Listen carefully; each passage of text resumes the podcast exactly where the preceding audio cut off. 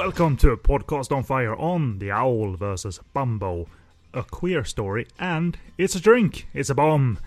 It's such an 80s setup in regards to the first movie. It should have been delivered uh, with an enthusiastic trailer man voice. And you're old enough, Phil G, to know uh, that trailers were structured this way. What happens when two thieves are forced to go legit? And then you got a smash cut to a building or a room. As juvenile detention career advisors? Starring Sammo Hung and George Lam as Owl and Bumbo in The Owl versus Bumbo, rated PG 13. Very good. And and that is what happens in the owl versus Bu- owl versus Bumbo.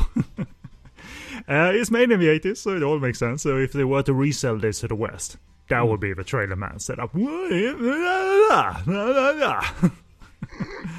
It reminds me of that old South Park episode where one of the kids is uh, growing up, he's turning uh, 10 or something, and uh, he starts to uh, turn into a cynical asshole. And all he, all he sees is shit, and they literally have him see things for what they are, i.e., everything's a turd everywhere, including trailers. right. So it's a it's a, a coming of age story of someone who has the uh, diagnosis of a cynical asshole. So everything is shit. Anyway, uh, that's uh, the first movie we're going to discuss. Movie number two in the George Lam Defaming Sessions bumper pack finale. Yes, this episode will tally up whether we, we uh, mathematically or even lovingly, who knows, think George Lam is lamb or lame.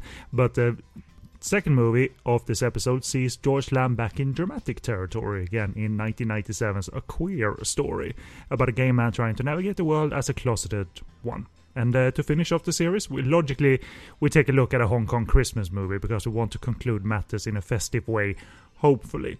But uh, the George Lam defaming sessions will, at any rate, end with our review and discussion of "It's a Drink, It's a Bomb" from 1985 with George Lam, Maggie Cheung, and uh, John Shum. So uh, I'm Kenny B, and with me, as always, uh, when it comes to examining uh, whether these actors are acceptable or not, is the beacon of positivity this network needs, and that is Phil G of Eastern Film Fans. Yay! It sounds like that was there should be an orchestra in the background or something when you delivered that. It was, it was such a just a, a big. Uh, thank you very much. I appreciate that, Ken. Thank you, thank you, thank you. I, I'm loving it. It's great. It's great just to uh, one more, once more into the bridge stiff friends with uh, Lam uh, and his uh, amazing talents. Or and sometimes they have been amazing. We started off there, but um, you know we've got some more to do. So I'm, I'm looking forward to today. And um, Al versus Bumbo um, yeah, it's uh, it's it's an interesting one. Maybe an interesting discussion. Maybe we're mm. not on the same page. Who knows? So we haven't even um, sort of revealed it to each other privately or anything. The views on the movie, the views on the movie. I'm just talking about the views, views on the movie. it's true, we never do that. That's a good point, actually. They probably don't know that we don't discuss before, and We just come into this podcast. We have our, I have my notes. I do some notes. Yes, I do homework. Okay, okay. No one ever doubted that. We all know Ken does. We all know Ken does. But I do, I do, I do write some notes. And uh, we come into this blind, so to speak, um, not knowing what the other person has one written or two finds enjoyable or not about it. And we are succinct on many occasions, I have to say, going through the series, not just this one, but um, again, uh, but you you just never know, folks. You never know which way the pendulum will swing. Exactly, and uh, I, I've never really required that personally to to structure the work, knowing what you think or anything. So it's, it's all good. It's uh, and it's not like we're coming at this with uh, I'm gonna crap on his opinion if it's different. like we, we we don't do that anyway. So so, it's all good, all good. So we'll let you all know what uh, we we think of the old versus Bumbo, which is known uh, in, in, the titles are widely different. Sometimes it's the old and Dumbo, but uh, I don't think you can get away with Dumbo easily uh, out in the world necessarily. And uh, then it's uh, the old, um, the, the owl, the owl, and Bombo. I say owl, but it's owl. And bom- Bumbo or Bombo. It is true. I always, I always thought it was Owl versus Dumbo. I for years and years. It's only when you know revisiting again. Actually, it's Bumbo. Why, why did it get Dumbo? I think just you know, it was, and I've, I think I'm sure I've seen reviews come up. Owl versus Dumbo. Yeah, and I think in this world, yeah, I mean, there was uh, Owl and the Pussycat. I mean, Owl versus Dumbo is an owl and an elephant. I mean, it could be, you know, distributed as some kind of cartoon and then swap out the main characters, George and Sammo, for like, you know, an owl and an elephant. could it could work. But uh, alas, no, and this is where we, what we're stuck with. True. Gladly or not so gladly. Anyway, we'll get to it. Uh, some brief contact information. First of all, this is Podcast on Fire on the Podcast on Fire network, and alongside uh, this sub series within Podcast on Fire that uh, usually focuses on uh, Hong Kong cinema, new and old, uh, you'll find other shows on the network uh, covering Korean cinema, Japanese cinema. We have done audio commentaries. We're planning to do more. we have talked about ninja movies. We talk about sleazy movies, and we do bonus episodes every now and again. If you have any questions or feedback, let us know. Podcast on Fire at Google googlemail.com as long as uh, as well as on uh, social media. So click the various links in the show post as well as the buttons at the top of our website to get you to our Facebook page. Uh, we have a discussion group on Facebook that's called Podcast on Fire Network. And uh, we'll uh, we do show updates there and discussion and so forth. So uh, come on in, let us know what you think. Have any questions? Um, your views, whether positive or negative, uh, they're always welcome. They do make us better podcasters if we find out uh, what you think. So don't be shy and uh, never think to yourself, well, my opinion doesn't count because everyone else has said it before. That's not true. Please share your opinion of any movie. Your your uh, views and your voice is as unique as anything. So please do. And on George Lam as well, if you haven't uh, dared to before, this is a safe space to share share everything you want to share about George Lam. It's okay. it's a safe place. Everybody, exactly. safe. Uh, no one, no one will judge you for uh, for loving uh, loving the old the old mustachio, which is uh, his nickname in the second movie of this episode, a queer story. Uh, jo- his boyfriend Jordan Chan calls uh, George's character Mustachio. Uh, uh, alongside those social media links, I would like to mention I write about a variety of Hong Kong and Taiwanese movies over on SoGoodReviews.com, including Sammo and George Lam movies, but also uh, category-three movies of uh, of uh, both uh, the sexual and violent kind, if you will, and Taiwanese movies of of a variety of um, different styles and what have you. I'm the most happy when I can watch these Taiwanese special effects movies with, with a lot of juvenile humor in them as well. They're uh, they're they're my happy place, and they're very creative too. They're not uh, they're not trash. They're they're actually very creative. So it's all all good fun. And uh, before I hand it over to Phil, um, I'm on Twitter as well. It's at So Good Reviews. But I wanted to say to you all, if you'd like the show, Podcast on Fire, or any other show, do us a favor and share on the, the discussion group uh, what you thought. Uh, it, it as I said, will make us better podcasters if we if we know what you think. But do um, uh, do subscribe to us on iTunes as well or Apple Podcasts. Uh, rather, we would very much appreciate that. And if you use iTunes and want to share your thoughts on the various shows, please do in the form of a star rating. Only requires a click. But if you have the time, please do leave a written comment. Uh, that will very much be appreciated, and we can always learn to be better. And through those comments, good or bad, we do learn. So thank you very much if you have, and uh, thank you very much if you if you plan to do so. So that's me, Phil, easternfilmfans.co.uk. At the time of recording, even though it might be released later, it's in the middle of summer, so is it uh, an active hub of reviewing news items and interviewing, or summer is your your uh, time of year where you're uh, off website work and uh, it's family time rather? no, there's, there's there's no there's no time off. Uh, I think you pick your moments. There's things, obviously, you know, life gets in the way of the stuff that you want to do. God damn you, life! But that is part of nah, life. So not God damn your life. You have, you have a you have a lovely family, and you show that you know one of your daughters, I think, is into gymnastics, so you proud proudly follow her along. So I mean, that that's priority numero uno, my friends. So. Yeah, absolutely. But but no, um, there's always irons in the fire. You know, some things work, some things don't. I'd like to do more reviews on site and stuff. Um, but I think for me this year, the focus at the moment around everything else is just getting or finishing off the project, which is um, the 100 Greatest Eastern Films. I'm still going to ask people out there to vote um, you know, drop a note on Facebook, drop me a, a, message, drop me contact on my website, anywhere you want uh, on Twitter, and tell me what your favorite Eastern film is. It can be anything. Are you gonna do it in? Uh, gonna do it in poll form by any chance, or it's um? Yes, it will be. It will come out in poll form. We'll start at 100 and we'll go down to number one. I love it. I love them.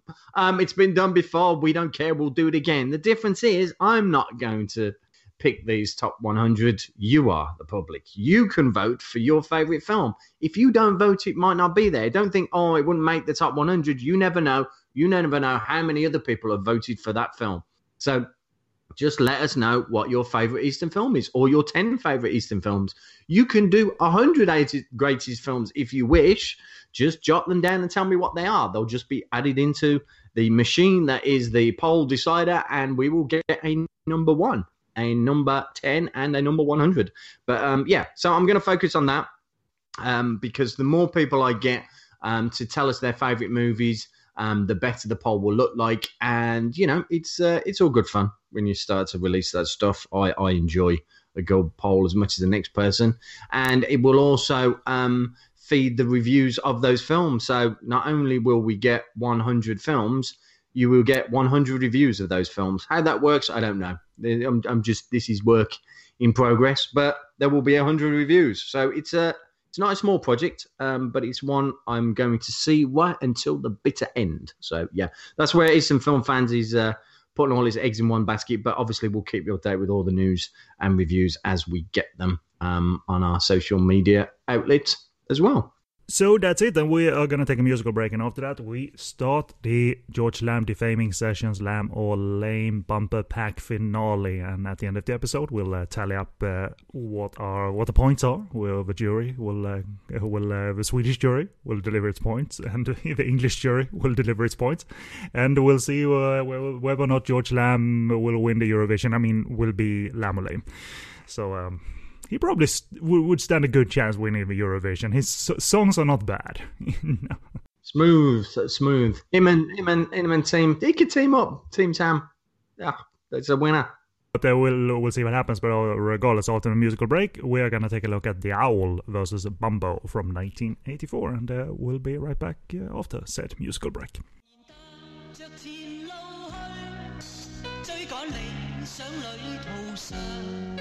前行步步坏自信，风吹雨打不退让。无论我去到哪方，心里梦想不变样。是新生，是醒觉，梦想永远在世上。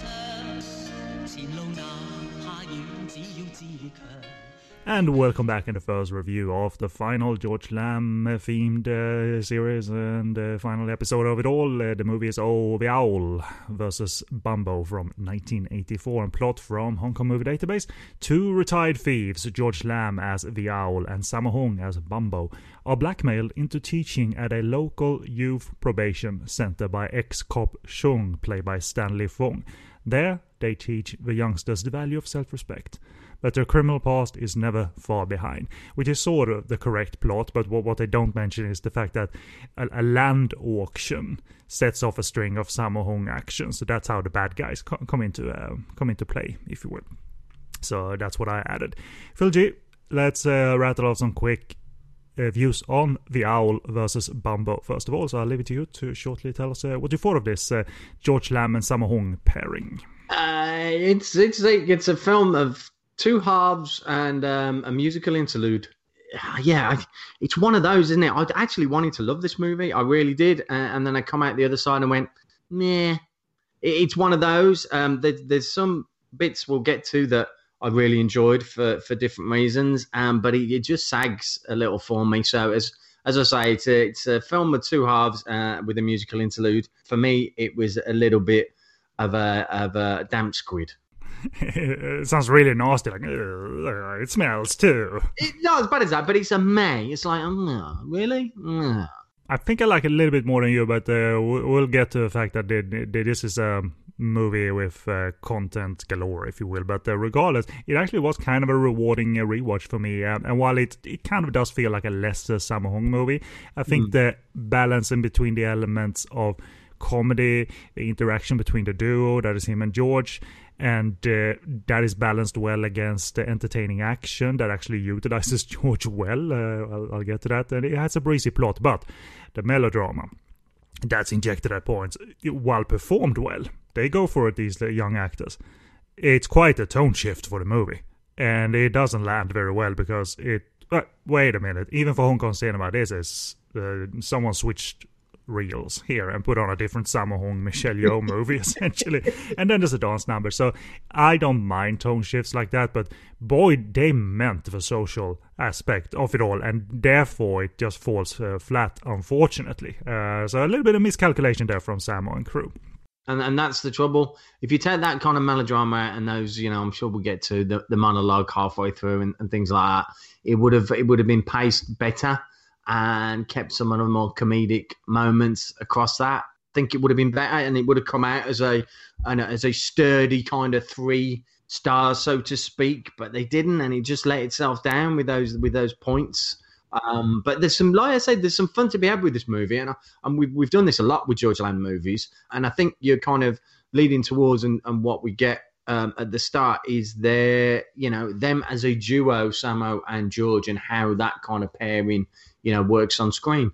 That is indeed a, a key point, and uh, as the movie um, they obviously they're, they're separated as the movie starts, but they're gonna be united uh, once we get into it. But uh, uh, of course, neither Sam or George needed to be confined to one genre because I always remember this movie as purely comedy.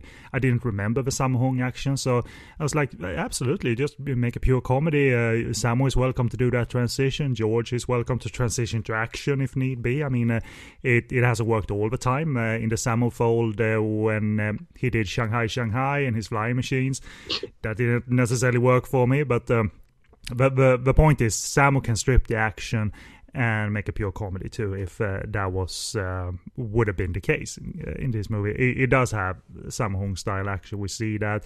We see uh, Sammo suit up as uh, the sort of ludicrous thief uh, because uh, who robs a bank with my with a mile long gun belt and one of those big big ass machine guns? So which is a fake one granted because big, yeah big ass Bren gun. It's like another World War Bren gun, it's a machine turreted gun, it's one of them and stuff, which is quite clever in its concept. Because if you walked into a bank, I was thinking about it while I was watching the film, as you do. I walked into a bank with a massive Bren gun, the noise that it makes, it would scare the jeepers out of people. Do you know what I mean? Uh, I especially like the scene when the guy just throws down his shotgun, which let's face it, the shotgun will probably blow him to smithereens quicker than you know the Bren gun gets time to put the round in the magazine. But you know, we're not going for factual content here. But um, I quite liked I like the fact that they use that and the noise and you know of that. It's it's a good idea. Now I, I'm not condoning going to rob your local post office or bank with a World War One Bren gun, but I'm just saying, you know, yeah, I like the concept he, he does this a very um, clever thing of um, well, well, very, very. I think it's clever. And at one point, because he's shooting all over the place, he actually aims at an aquarium in the bank, and the aquarium yeah. doesn't break. So you definitely know it's all blanks in all of show. But but Sammo is uh, funny. He can play. He has planned it well, but it's also somewhat clumsy and it's impractical. And he, he can play that through uh, physical comedy, and uh, it, it, it's a fun sort of uh, setup of his character and at one point he kicks a co- uh, kicks a guard so we get a good like stuntman reactions um, Sammo Hung style and it's be a powerful sort of fall powerful kick powerful punch powerful fall so you know it's a Sammo Hung movie. So l- little um, visual cues if you will that uh, is very much uh, very much enjoyable and um, and all of that. And uh, since I didn't remember what George George's character was in this movie. When you see him in a trench coat and hat at the beginning of his introduction, he's like Banana Cop 2. a good point. Yeah, I hadn't thought about that. You're right. Forgot to mention, actually, this was a hit. This, this did well in the 20 million dollar range so uh, 20 million hong kong dollar range so and other Sammo Hung movies were lingering between that 25 30 20 25 so by no means um, there was this a um, team up that turned audiences uh, off or anything, uh, but rather they, they tuned in for Sam or tuned in for George, and uh, that's uh, you know the little uh, transition I guess into just starting to discuss whether this pairing is uh, good or not. And before we do that, I, I, I do have to mention we got got the unusual sight of Sammo doing aerobics, but obviously it's a match made in heaven because Sammo is obviously physically so physically apt and uh, acrobatically apt. So it would make sense to see Sammo do some aerobics and do an aerobics tape in the 80s. It was, yeah, that that was just bizarre because, yeah, I mean, he's obviously, you know, his ability and physically, he's just, you know, he's just phenomenal, especially when you see the guy first, first see him on screen, um, his, his actual physical prowess.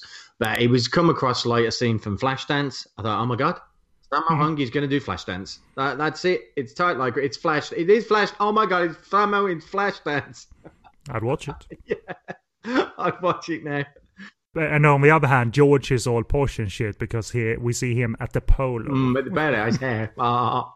Uh, but uh, let's uh, get get it out of the way. Uh, once we establish what Stanley Fung's character is doing here with the blackmail, we which sort of comes out of nowhere. I think that was too quickly established, but then I understood it a few scenes later. That Stanley Fung had this idea and just sent out these letters and then got the pair together. So, in general, uh, does it work, George and Sammo? Did I expect it to work? Probably not, but you know, it, they are good. And George can do that role quite well. He just kind of molds into that. And easy acting, but it, is. And Sammo is great anyway, so I love to see him on screen. But you know what? They had that kind of chemistry.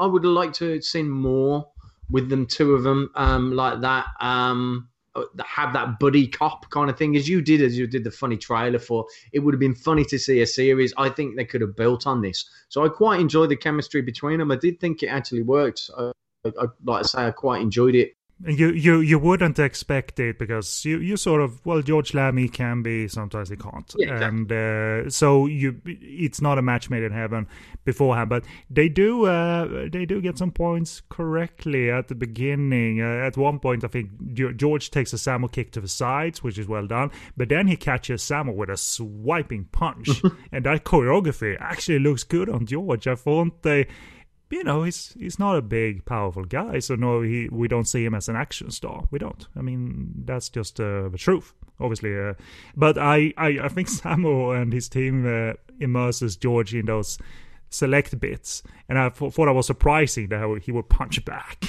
yeah, it was. And that brings up the point that George is the more clever character mm. of the two. Yeah, uh, it's a classic buddy cop thing where one is more a little bit more violent, a little bit more inactive, a little bit more clumsy, and one thinks on his feet a little bit more easily and um, can navigate this world a little bit more easily thinking on his feet.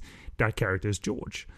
And I don't know what you thought uh, of that dynamic, but it made sense, and they actually got some very entertaining places with George being. Um, you know, he's got swagger to him and uh, he enjoys himself and he enjoys uh, poking fun at Sammo. And all of that is 80s tropes, man, and we've seen it before. But I have to admit that I found some of it very entertaining and some of it very funny. The way they uh, uh, rib each other and the way that those characters are set up. That one, as I said, is uh, a bit more confident, and the other is a bit more. Uh, clumsy and um, you know, not as proactive. Uh, gets the job done, but uh, a little bit more clumsy. So you're never gonna and you want two different characters which it brings you know that kind of buddy and like a buddy cop thing and stuff. There's always kind of a difference between the two and it's established really early from the start so you get and you understand that you know Sammo is more the thug. He goes around beating everybody up and you know George is more the you know I'll think about this think this through. So established right at the beginning. You know they can play with that um, you know, later on in the movie and in various different scenes, you know, restaurant scene, etc um, where they just play with those characters because they've established them really well early doors, and you, you know what you get from those characters. So yeah, that's that's why it works really well. As I said, eventually Stanley Fung's plan, which is so sort of 80s far fetched, right? Anything that'll work. Um, it's explained at the restaurant, which I thought it, it's so sort of not the stock plot Hong Kong type of scripting that their reaction to when hearing uh, what Stanley has planned for them and they meet Deannie Yip when they go behind the newspapers or the menus and say to each other, What the hell is this about? It, it's almost like us as audiences, What the hell is this about? I didn't expect this. So, okay, go and execute then. you know, take this concept and uh, do something with it. But really, what is this about? Once then George is established as uh, taking charge of the situation. I, I just very much enjoy how he looks comfortable, man, and sometimes he, he didn't. You know, he's comfortable talking to De- Deannie Yip, and he's also sort of sly and childish when it comes to his interaction with Sammo. That double act is. Uh, he's kind of loving it, George, and I, have never really seen him be that comfortable. You know, he get he gets singers in. You know, he's like that really annoying friend that you don't want to admit said something really funny and uh, put you down in that way that friends do, but he does. You know, my my favorite bit is probably when they arrive, maybe the second day or whatever, to greet the Deannie Yip at the probation center, and George arrives first, and she asks, uh, you know, uh, where's Sam? Oh, he's got diarrhea. He's got diarrhea, yeah. and I was like, F you. Like, dude, that, that, that's just a typical, you just yeah. want to F you to that friend. And I enjoyed that feel. I, I didn't expect George to um, be able to deliver that because he doesn't deliver it in a broad way. It's just sort of downplayed and collected and cool rather than why he's got diarrhea he's not coming today no he's sort of like he's got diarrhea. And you're right this, this is exactly and this is the this is the good point about it because the chemistry works. You don't expect that chemistry to work. And and you hit the nail on the head when you say george lam looks comfortable. And he did he looked comfortable in the role. We've seen him in roles where he doesn't look. But this role he does he does suits and that comes through with the pairing then. They bounce off each other so yeah, that that's one of the highlights from the film because it, it, works so well. And like I say, I, I, you know, if they'd done a sequel or you know sequels, uh, you know, I would have been yeah, absolutely. I, I want to watch that film because I want to see where these characters are developed further. Knowing what you know of George, would you think him in a solo comedic show, if he was the lead, would that have worked, or do you think the key is to have someone to work off? Uh, the key is to have someone to work off. I think uh, absolutely, you need that strong um, or that character to, to bounce off. I can't see in a, in a solo outing him having that enough to do that from a comedic point of view. Because you do remember the uh, I'm asking because we the first movie we covered, uh, all the wrong clues mm. for the right solution. Yeah. For for stretches, George was alone. Yeah and and that that wasn't really pretty to have that silly slapstick sometimes droll slapstick. It, when he was the focus for so long i i thought yeah yes it's a few years earlier but still that prospect is a more dangerous one versus teaming up with someone. And we have said that we like the team up with teddy robin that sort of works well. And uh, maybe producers and directors and George himself maybe realized that if I'm gonna participate comedically, probably should be a double act. Uh, and that's that's that's it, isn't it? That's and I think as this the, we've done this defaming session and we're going forward with Lamb or Lame. Um, the majority of the times is because they've got he's got someone not to lean on as such, but there's someone else there that picks up the weight, so to speak. That that's when it works well for George. There are instances with you know by himself, but majority of the times you go, no, that worked well. So you have to give George some credit there that you know working well with others, you know. But he does, he can, and he does when it works well with somebody else there that he can, you know, go a little bit outside comfort zone, so to speak, you know. But like I say, in this movie, he looks he looks comfortable, and and that's good. Then that works for the movie and works for the for the partnership those brief bursts of action that does involve uh, George himself, uh, did you make any mental note or physical note of how Sammo and his uh, action team, uh, the, the, two person credited are uh, Yuen-Wah and Lam Ching-ying, but I'm sure Sammo, obviously being the director, had an eye on the production. So how do you think George um, gets immersed into the brief bursts of action? You know, I think uh, Sammo, Lam Ching-ying, Yuen-Wah could make anybody look brilliant on screen. So it doesn't surprise me that George actually looks capable and looks good on screen when he's fighting and the, the rare moments that he has. Um, although maybe later on and stuff, I, I still don't think how yeah, we could beat Dick Wei. That's just ridiculous. Aside from that, you know, he handles it really well. Um, for me as an action fan, I wanted more action, so you know, we get a little a little taste of it in a kind of Benny Hills um, kind of style halfway through ish. The, the, surprising thing was even amidst that. Um, I don't know if they had two scraps, but certainly there was one earlier yeah, where they're, they're confronted and George say, well, I'm not good at fighting, and then lands a big punch on the robbers. And George is in it for a shot or two. Then they mix uh, the stunt, uh, uh, the stunt man in there, and it, it it looks good on George. I think it's excellent use of the mix that you need to provide there because I, I don't think you would have gotten away with several shots of George appearing powerful. I, I don't think you could have, and I'm not saying George is incapable. I just think it's a better mixture because I, I believed that the character actually uh, had this capability at least for a punch or two. Yeah. You know what I mean? Like he even blocks powerfully, which I thought was like kind of badass. Yes, he was versus Dick Wei, which, as you said,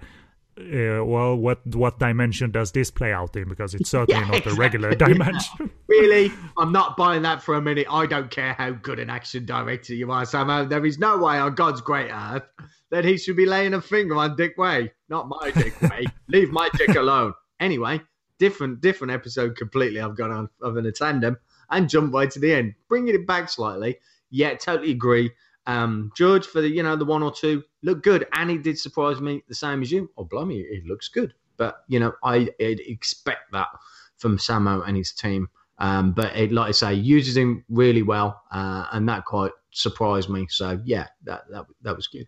what, what what doesn't work is when they switch to the plot about uh, the two needing to uh, get get these uh, class of misfits at the youth probation center into shape, because Michelle Yeoh, as the current sort of teacher, she doesn't have the chops to do it. So George and Sammo needs to get in there and. Um, and uh, career advice uh, because it, it's that kind of plot. I, I still think it's a, such a silly plot that somehow they make work for for uh, for, for a fair amount of the picture. But uh, again, George has spontaneous ideas on how to communicate with these kids. You know, uses money in this case, and uh, it doesn't feel laughable to paste this attitude on George because I, I think he's got swagger to him, and uh, he knows what these kids will, uh, what would make them listen that's money, you know, at the end of uh, at the end of the lesson, so to say.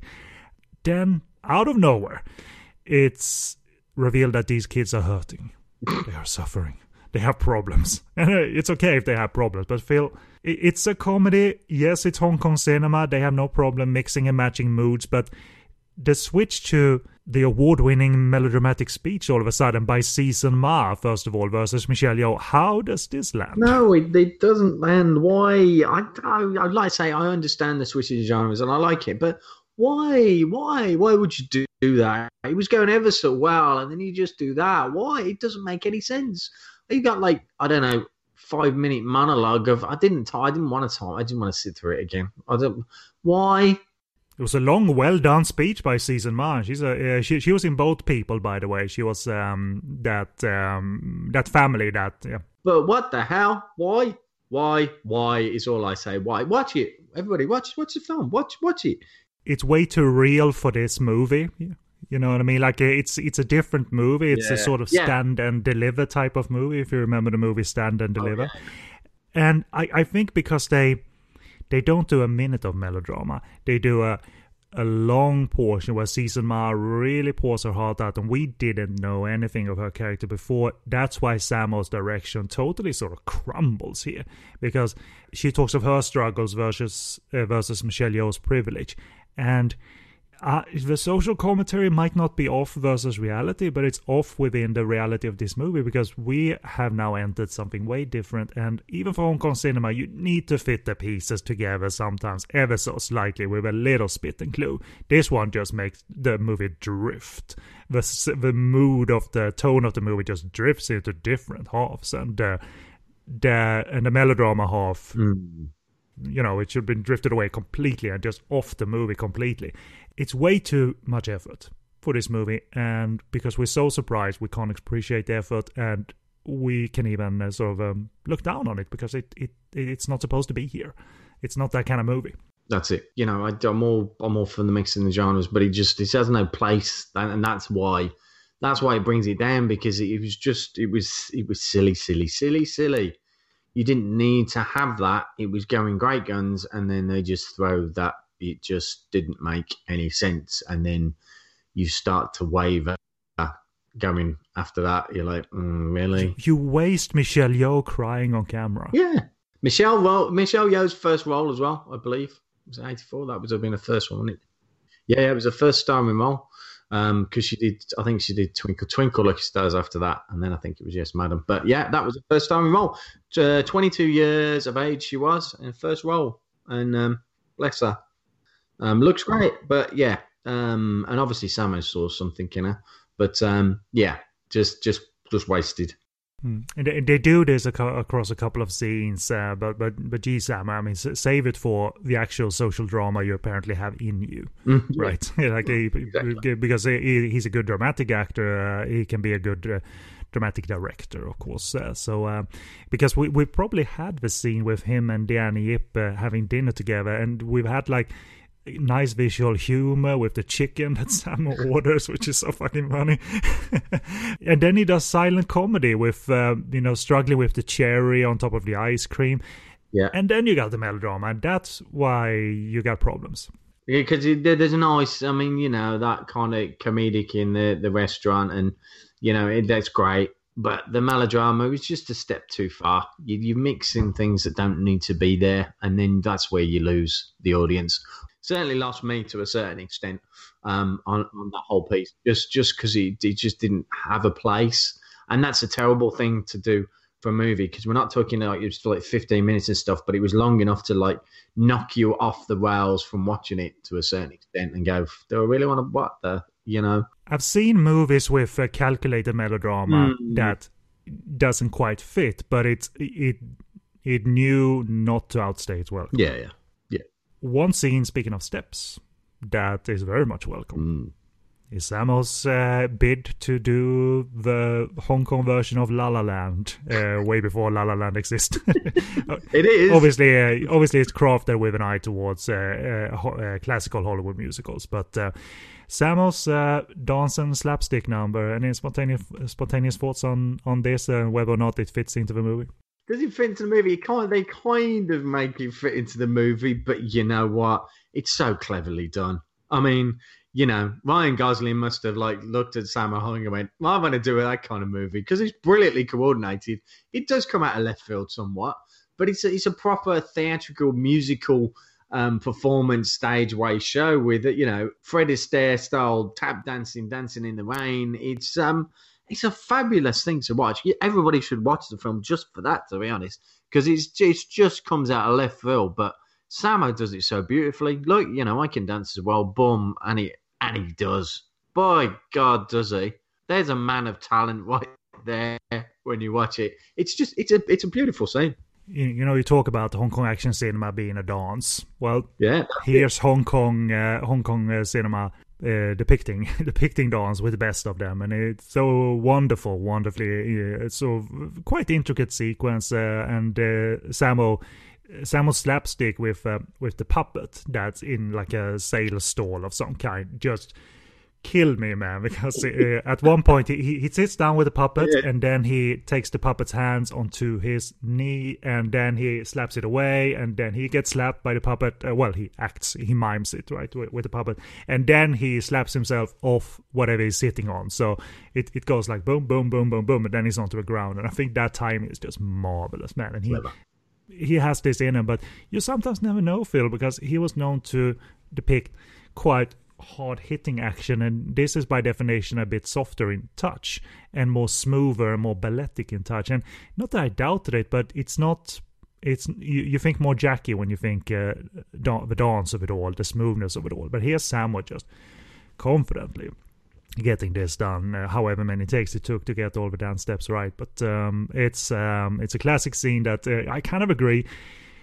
Would you have survived without it in a movie? Yeah, but I'm I'm delighted that it's here because it is delightful versus the melodrama that is not affecting. Mm. This affected us because we, we sort of walk away with with a big smile like I've never yeah, and that that's before. it, and that and that's the thing to take from this, and you know because the melodrama was such a like a, a side swipe, it's to pick up the things on the movie that are great, such as this kind of dance sequence, that that's what we should talk about and how cleverly it's done. And you should just watch the movie just for that. You know, it is, it's like a, it's fighting, but it's dancing. I say he's, he's, he's fighting and his, his scenes that he produces is like a, is like a dance. And, and this time he's just done the dance instead. And it's, it's brilliantly crafted. You know, fair play. It's absolutely brilliantly crafted and and he immerses Deannie into it also. She watches for the most of the sequence, and then they do a shared dance number towards the end of it, and she looks marvelous as well. And uh, uh, always been uh, a great fan of her as uh, mainly as a dramatic actress, uh, both uh, back then and I've yet to see her. I think it's her award-winning, certainly nominated turn in that Hui movie, A Simple Life, with her and, and Andy Lau. I've yet to see that, but um, I'm sure I'm not going to walk away disappointed um, watching uh, Deannie in that dramatic performance and just some minor notes. I think the slapstick gets a little bit better towards the second half. There's some howlers here, if you will. At one point, Sammo is on the phone with whoever whoever he's on the phone with. He hangs up the phone, then picks it up again, and the call has not been disconnected. it's one of those things like the, the the whatever person was on the other line, he can still pick up the phone and resume that call. So I, I thought that was a, a clever bit, and. Uh, the interplay at the big auction is fun and, and it's, it's so classic man. I'm not gonna ruin the guy. It's uh, the reason they win. It's so classic it's so silly but sammo is so funny because he starts waving his arms and that gets him into trouble and i thought that was coming like, you can see it coming a mile off but you know what? It was quite funny. It was a belly laugh as well. It wasn't just a you know it got a laugh. You could see it and it was so simple but you know delivered so well. It worked it worked i quite yeah i enjoyed that. I enjoyed that scene because you because you don't doubt Sammo's uh, comedic abilities, and uh, even simple gags can be um, just like Stephen Chow can do a simple silly gag. uh, Samuel can uh, you know revert to the classics, if you will, and uh, the way they sit afterwards is uh, is great because they realize they messed up the land auction thing. Here's the thing we don't get massive set pieces of action, but you remember the bursts of the, of it, and that it, it has that trademark powerful Sammo touch, and it, it certainly applies to what we see earlier in the movie. That there is larger, somewhat larger set pieces towards the end of the movie, and uh, it's slightly too undercranked, but still Sammo mowing through men in white overalls with that tube or pipe that he's got. Yeah, it's just yeah. marvelously intense, man, and uh, that was fun. I mean, what I love is inventive. They do try and do something different. All of a sudden, it's like, fuck me, the BMX bandits are here. They kind of wheeling from nowhere. Like, okay, that's creative. You know, you do get the trademark power of Sammo. Of course, he's going to go against Dick Wei. That's what we want to see from an action fan's point of view. Um, bang, does he? He certainly smashes him up with, uh, yeah, um, a trademark style, um, kind of action choreographed. Uh, set piece. So that was that was great to see, and I I enjoyed that. Um, but I did scream at one point, um, "No, no, leave George Lam in the box." Um, and if you watch the movie, you'll you'll understand what I'm talk- talking about. No, overall, I enjoyed the. Uh, obviously, I'd like more set pieces and a longer set piece, but you know the the small action set pieces were done were, were done really well, and you know satisfies my uh, appetite for uh, action uh, in the movie. Yeah, it's it's sort of because even if you don't remember it, but that the bursts that are there were up to standard. Exactly. That sort of delights me, yeah. to be honest. And uh, granted, it it's a comedy, and you got this type of powerful action where clearly they're taking falls and hits. Maybe to some viewers that's that's out of line for a comedy, but we, we're used to it, uh, being Hong Kong cinema fans and fans of what we know Sammo can bring. So it, it certainly fits better than a melodrama. But uh, versus other Sammo Hung movies, in, or rather, if you are able to uh, extract, like, my god, I love that fight in the Owl versus uh, Bumbo, great. I wouldn't have been able to because it's not a movie that's structured like beginning fight, mid fight, end fight or anything. It it has the action, and I'm delighted when it does occur. But yeah. it's uh, you you can't extract it as easily, despite being up to a high standard, and that's all fine. I think. Yeah, you're right. Absolutely right. I might have um, misjudged this May um, from a movie and stuff because I think I was just swamped by the melodrama in between, and I might change it to a hey, because instead of a May. No, but still the the elements that work work, and the elements that don't they don't. So you have to stand by that, man and, and that's what it is. You forget about those memorable pieces that make a film so well, um, so well done, and, and the enjoyable part. So you shouldn't let a you know a scene or particular part of it um, like I say, it's still a, a, film of two halves to some extent, but you know, George and um, Sam do well, and that chemistry is there. And like I say, I would have been, uh, you know, they've done a sequel, gone to an I would have been interested to see where what places they could have taken it to. The, uh, the Owl and Bumbo versus Mickey or Goofy or Minnie. The dog or, or the vari- or the variations of uh, of like uh, whatever names they can come up with to avoid uh, Disney Yeah. lawsuits. Like, Yeah, uh, absolutely. Yeah. and as for availability, uh, both the old Universe DVD and then the Joy Sales reissue are a bit elusive nowadays. Um, there's nothing in stock at YesAsia. The Amazon UK marketplace have both versions, the Universe and the Jo- Joy Sales, priced at a ludicrous level and also at a super cheap level uh, for for you for used copies. So some sellers are out of their minds. Um, the US marketplace has m- more level-headed prices, but on there we're still talking 40, 60 US dollar per copy. So perhaps check if prices go down a bit before you take the plunge. But uh, you, you can get it uh, and just uh, keep an eye out. Uh, so I, I remember getting the Joy Sales ratio when that was released, uh, you know, many years ago. So uh, got it at a fair price rather than 80 quid or 100 dollars or whatever which is which is ludicrous there there's not enough george lam fans where that price is going not enough sense good George Lam movies, so uh, that's why the price has gone up. So there it is. Uh, we're going to take a break and when we return we'll be discussing uh, be discussing Shu Kei's drama a queer story. Now that's not the Shu Kei you're thinking of. Uh, it's not the actress Shuke or Shu-Chi although she is in that movie. But rather the Shu Kei is a, an acclaimed male director. He did the revenge drama Soul in the 80s, starring Deannie Yip, a very good movie, and the terrific Josephine Chow drama Hu-Du-Men from uh, the year before, A Queer Story, was made. And I have some notes on Hu-Du-Men as we reach that review.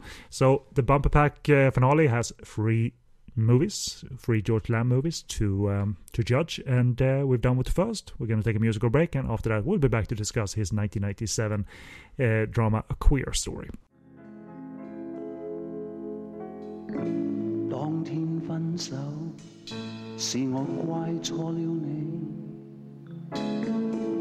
goodbye。然后各也不理。离别后才知道，无论我怎样，也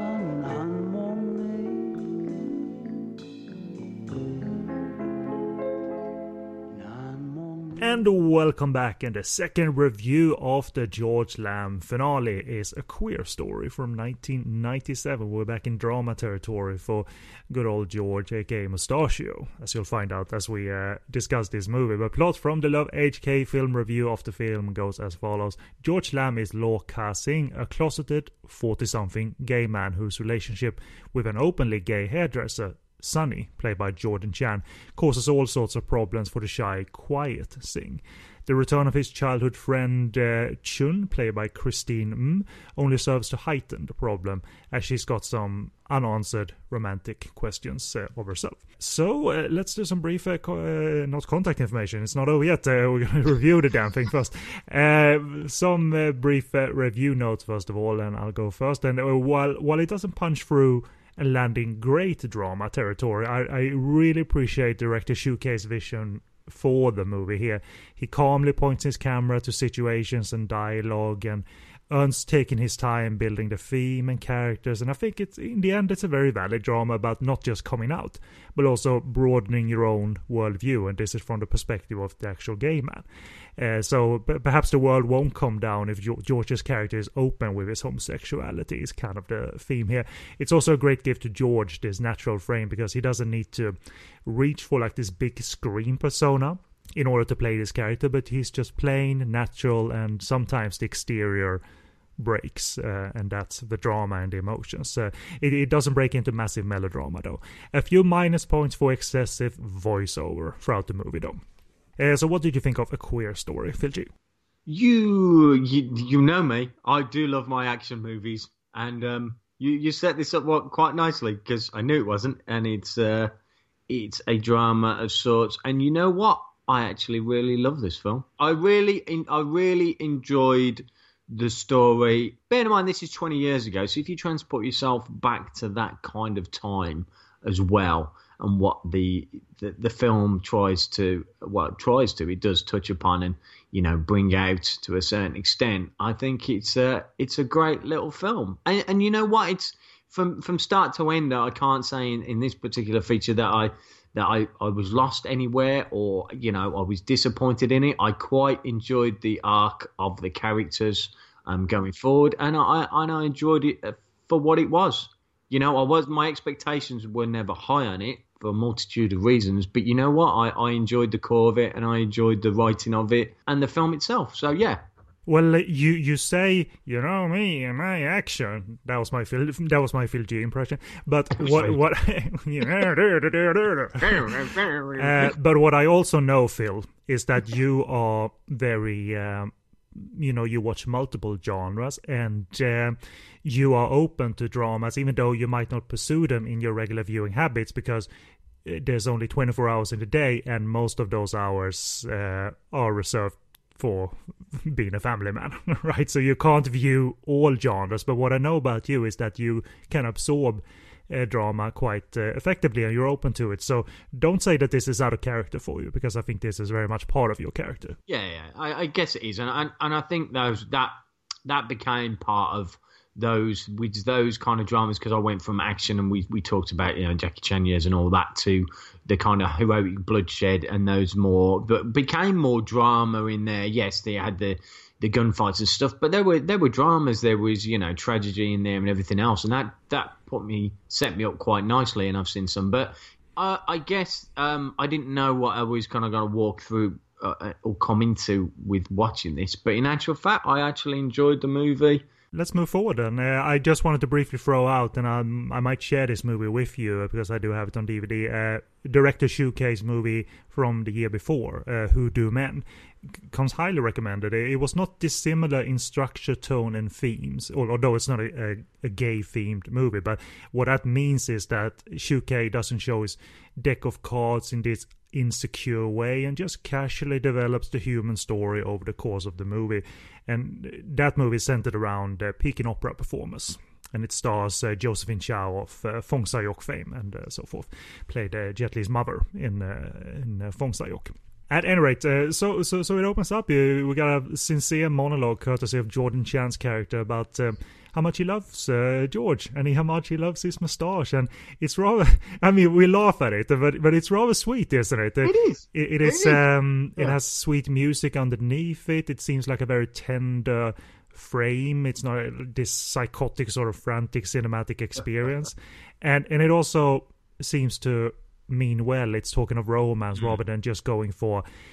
I, I know it's a tricky thing to depict homosexuality on, on screen, but so, some filmmakers come up as way too insecure and just go for the for the sort of standard. Here, uh, Shu Kei, he has decided that well, Jordan Chan is more open and he's a bit more feminine as a gay character, but he still has a very firm grip of how to throughout the movie develop Jordan Chan because he he possesses character and uh, a proactive nature, being a more openly and not closeted gay man. So we we we got a sense of that he. Uh, he does that throughout the movie, but what we get a sense of is that he really loves law cussing.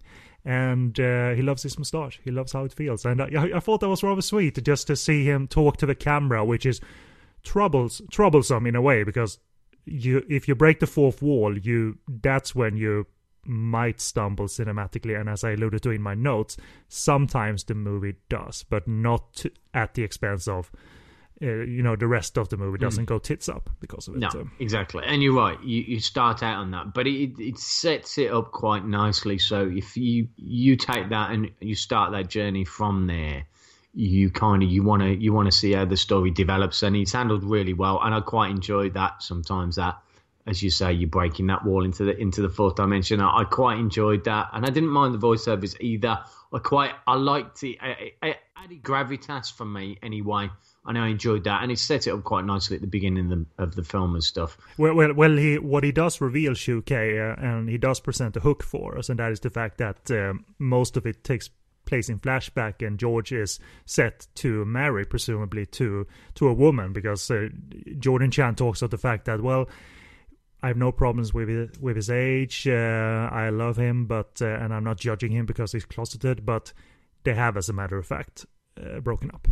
So there, there is that, uh, of course, and then, then we get into a flow of of the uh, flashback, if you will. And how how does um do, do you react at all um, to the fact that a movie goes for sync sound? Does that like make you sit up? Oh my god, I can hear them properly, you know, live. I guess not. No, I think um, I'm more of a uh, pictures rather than sound kind of guy anyway and stuff. So I mean that that drives. So I don't get hooked up on on that. For me, just from the opening point of view, it's.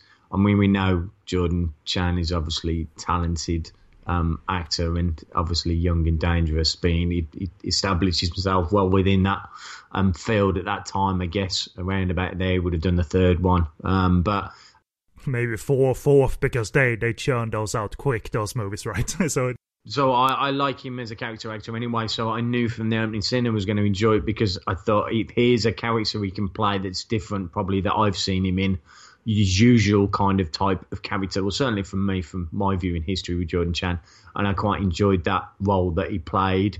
And like you say, there are arcs within it that I enjoyed, but from the opening point, it kind of it did did it, it did hook me it's a basic question, but it's a core question.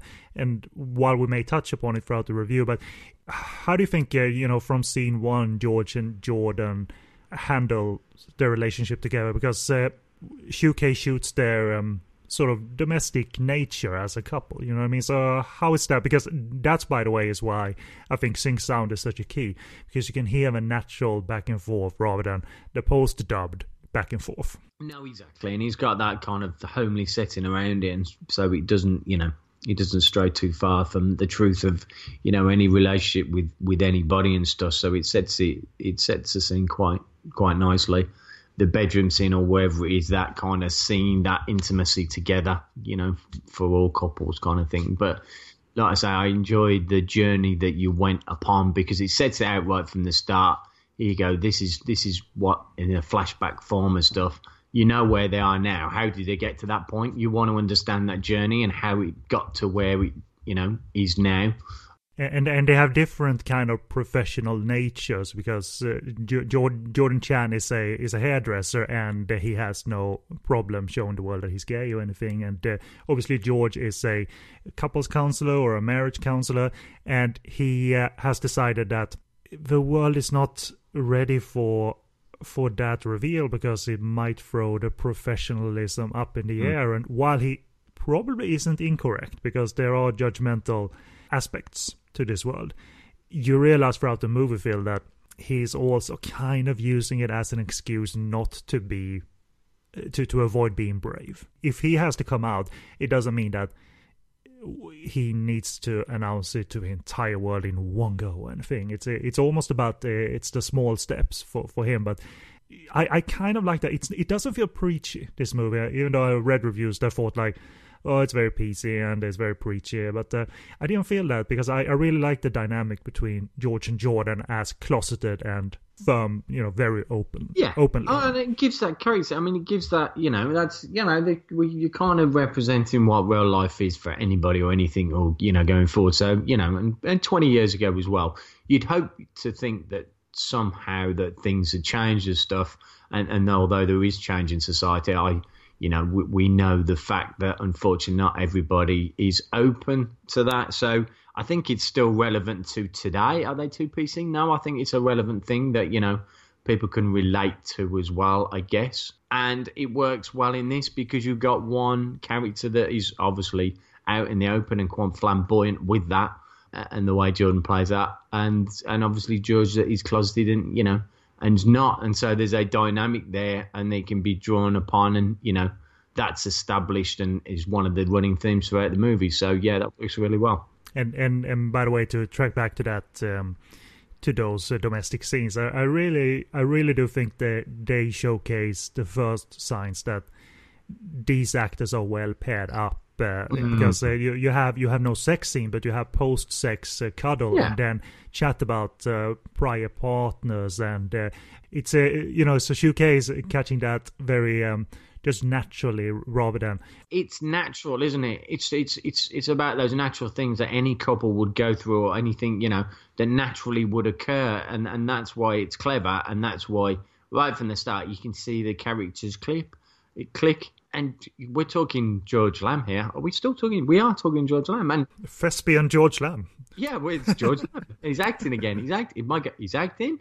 And you know, we'll say it going forward and stuff. He always needs a strong character, and obviously Jordan does that and provides that. But you know, that's what he does. He sets it up nicely uh, those scenes, and and as you say, hitting on head, it's natural. It, it very much is natural, and uh, the movie, thankfully, again, your mileage may vary, uh, listeners. If uh, if you ever see this movie, you might think that certain sections are really on the nose and preachy, but I didn't think it was this big packaged public service announcement or anything. No. You, you you would have felt like this is bothersome, this is calculated, and I never thought it was. Even when there are scenes where characters do blurt out slurs and all of that, there there are instances where those scenes are handled in a clever way because I think it's George Lam's um, or Lord Cassing's younger cousin. He sees uh, the uh, photographer that Francis mm, plays, uh, KK Kong. He sees, Mm. sees him at a cafe and he says, "Well, he's an F" and all of that. And uh, Yeah. and and George reacts not like in a defensive way, but ra- and not in this indifferent way, but rather. Uh, he tries to reason with him. Why, why, why did you say that, and where does that come from? And you realize shortly that it's coming from a different angry place in terms of why that younger cousin used the word in this case. And that shows more clever writing in my book rather than, uh, well, let me tell you, young Sonny, that you shouldn't call people this and this and this. No, he, he doesn't do that. Yeah, and it's clever because it keeps that character. You've got two well written characters there, and clearly, when he was writing about those characters, he he established what they were inside and out. So for that character to then, you know, all of a sudden go, oh, as you say, young man, and give him chastise the young man for that, he wouldn't because that's the character is, and that keeps in keeping with that rather than you know be over the top on that and that's what's clever probably about the writing and you know and that keeps you you know glued to to those characters as as they evolve You, you do, and you believe when you see George Lam deliver that, you believe that you, you know what he's carrying, but he, you, you you see his thinking. He's trying to be the adult in the situation, and rather than being dismissive and uh, take be on one side and have the cousin be on the other side, he tries to sort of not meet in the middle, but okay, let's talk of where that came from, and I think that that's a more intelligent choice. And you also have to be intelligent as a filmmaker to not have that feel like a drama set piece, right? Let's have the talk now. Like it doesn't feel that way. It doesn't feel calculated. Um, that kind of Hong Kong drama I appreciate more rather than artistic drama, which I'm not smart enough to understand. But uh, but but but I really do like when when filmmakers just it just seems like they point the camera and shoot their drama and catch what they should as they shoot the drama. I know it's more difficult than that, but it just seems too damn simple sometimes, and I love certain filmmakers for it that they can just naturally shoot it and we're, we're not thinking too much about style and filming techniques or anything. No, it's just shoot the kids at the table and shoot uh, shoot the reverse, and then we have to say this, and that's going to elevate my story, my theme, my thread, and and and that's just it that's it's the, it's the writing's good the characters are, are, are good um the scenes that amuse you and and you you laugh at. And i uh, i just enjoyed like i say the journey and i was keen from the get-go to understand where these characters would go. And you and you never know where they're going. You know is it going to be a happy ending? Are they going to put one of those bloody oh god it's going to be one of those depressing endings? But I felt that I, I wanted to get to the end to find out, and you know, it was a nice journey to take and sit back and just let the actors act.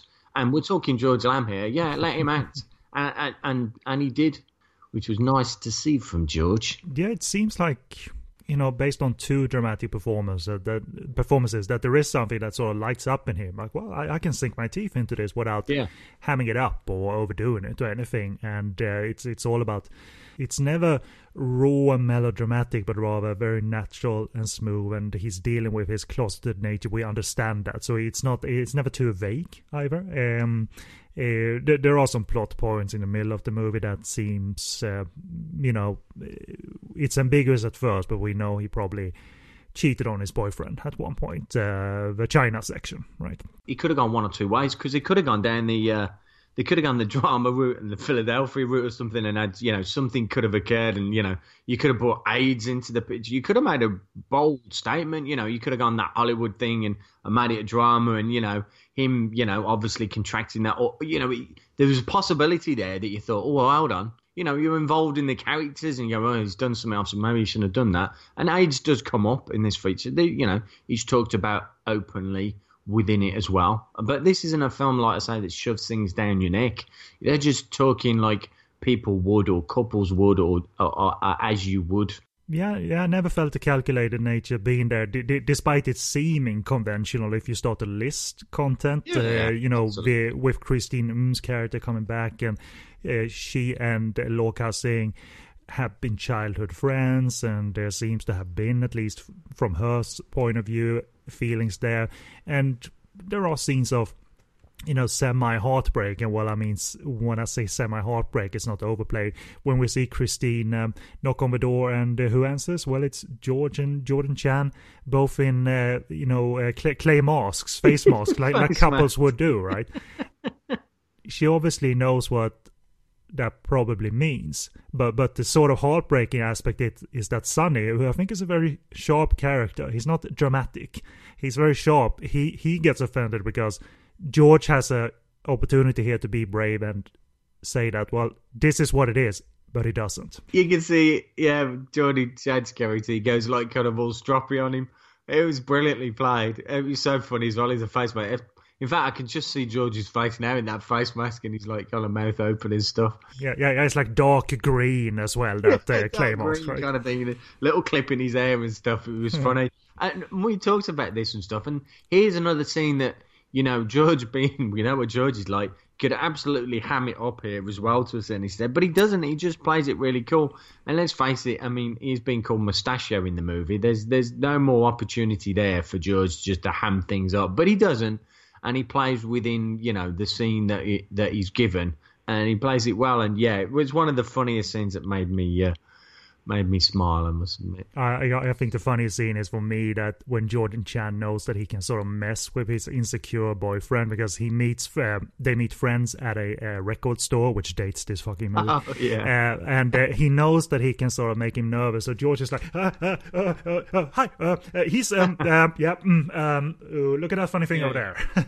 Essentially.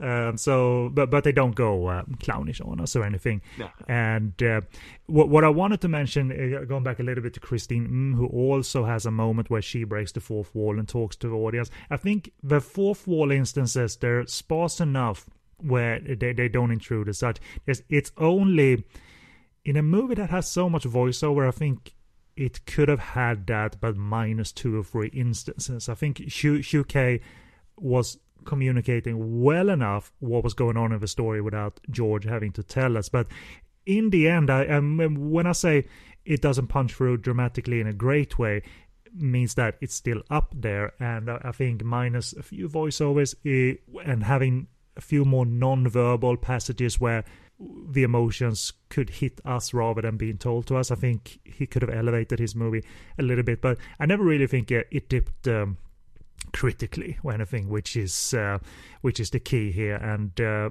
it gets more interesting in the second half, especially how Shu Kei, the director, uses. Um, how should I explain this? I, I don't want to spoil it, but there there is tragedy in this movie, and uh, he deals with that in one instance. Uh, the scene where Lorca saying George Lam's character gets a phone call, and you hear dialogue off screen, and so so Shu Kei's camera glides around the apartment, not in this, in this stylish way. You hear George Lam talk off screen.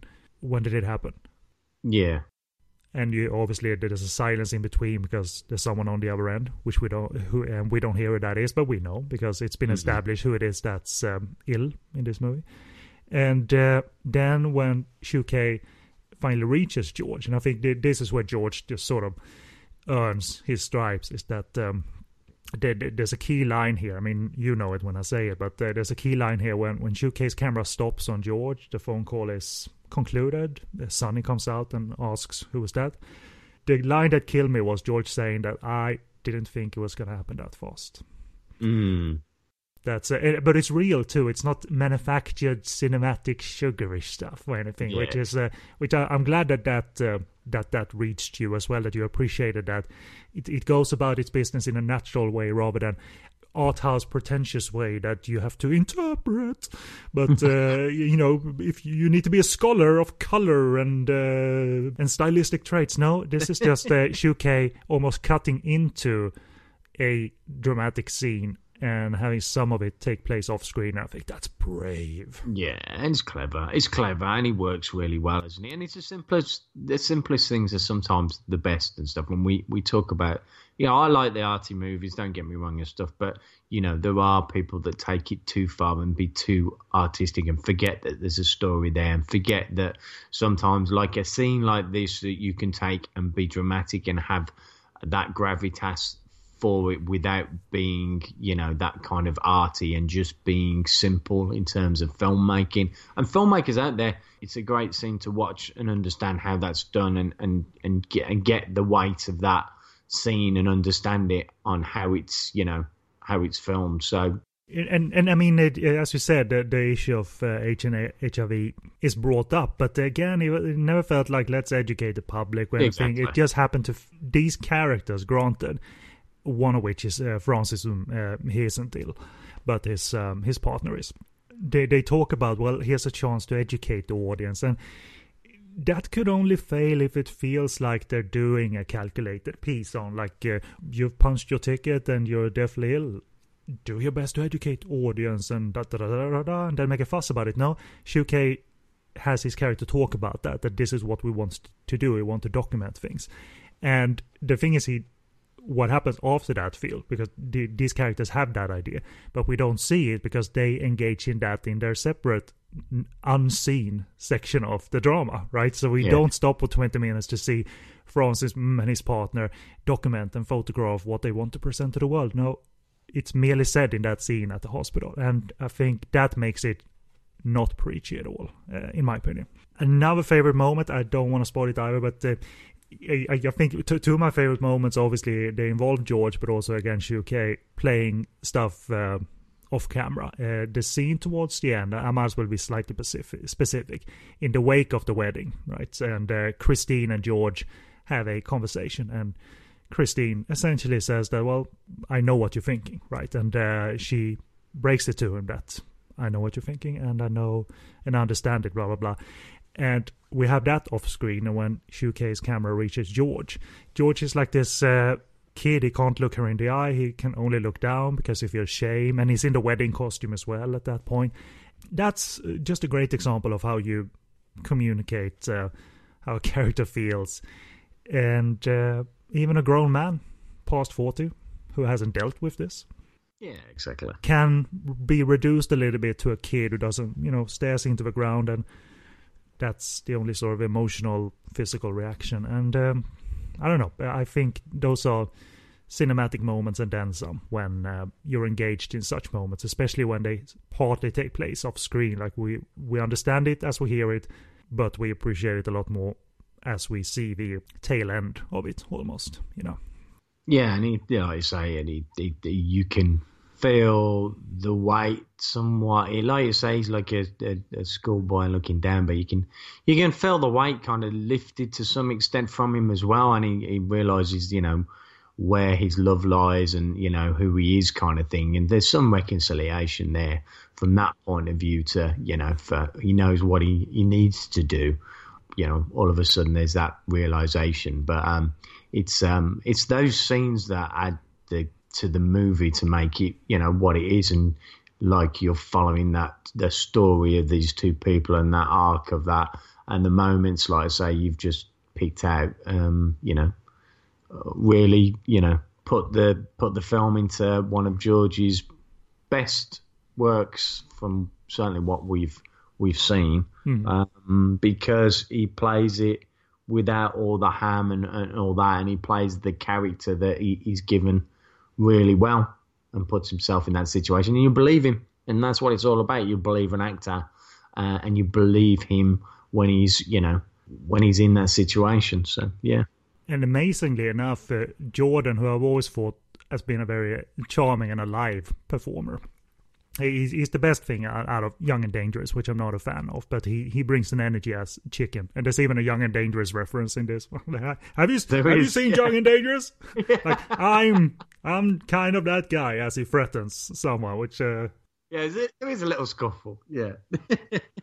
he could have. I mean, in the wrong director's hands, in the in the wrong writer's hands, in the wrong actor's hands, that that character could have been a bit bit intolerable because he seems to flare flare up a lot in terms of uh, what what did you say? What did you mean by that? But Jordan, it's the balancing act. I think he, Sonny comes off as someone who is uh, he's thinking ahead and not just in the moment, not just the drama in his head at the moment, but rather thinking ahead how to, you know, make his uh, best friend and partner come to life as well because uh, Sonny feels alive. Um, he all of that isn't firmly communicated as such, but but it's there, and I, I picked up on that, uh, and anyone could. That he he wants to, um, you know, get him out of his shell ever so slightly because there's potential here. The relationship isn't about to come crashing down just because George is still in the closet or anything, and uh, he he wants to work on that. He wants to engage in in Mustachio, if you will, and as he states early in the film, that the age thing that was never an issue. The mustache was never an issue. He doesn't say that, but obviously he, he overcame he overcame the mustache, and they also Yeah, because of moustache. In a film that his nickname is Mustachio, I was expecting, oh my god, that's just like Weekend's ham up time, Mustachio, man. I was like, you know, uh, but no, it didn't. It was just God. I was like, God, you could get so much more out of that Mustachio comment. Come on, but um, no, they didn't. They just, you know, used it a couple of references, but um, I was somewhat disappointed. yeah, but but I wanted to say as my final note, it it it isn't massively groundbreaking as such on any, any level, but it's good drama, man. The, the key issue that we ident I say identify. Obviously, I can't identify uh, with the predicament of Singh, but we're engaged in it, and it's a real one. It's a complex one on its own, and I think it's a mild spoiler, but I'm gonna be vague. The only true goal for Singh is to ever so slightly open up and there's a scene later in the movie where that happens. So the movie doesn't build towards a crescendo where he, as I said, announces to the world that I'm homosexual. It isn't about that. It isn't about, it, but it's about changing ever so slightly and see where that gets you because it's a massive thing to go from completely closeted, I can imagine, to ever so slightly opening up and uh, and uh, then reveal your sensitivity in the issue. And I think that that's a clever way of thinking. Shu Kei isn't taking on too much as a dramatic filmmaker, right? He he feels like there's enough here, and then we can leave the story open-handed ever so slightly after that. Yeah. And uh, but at the same time, there's conventional romantic beats too.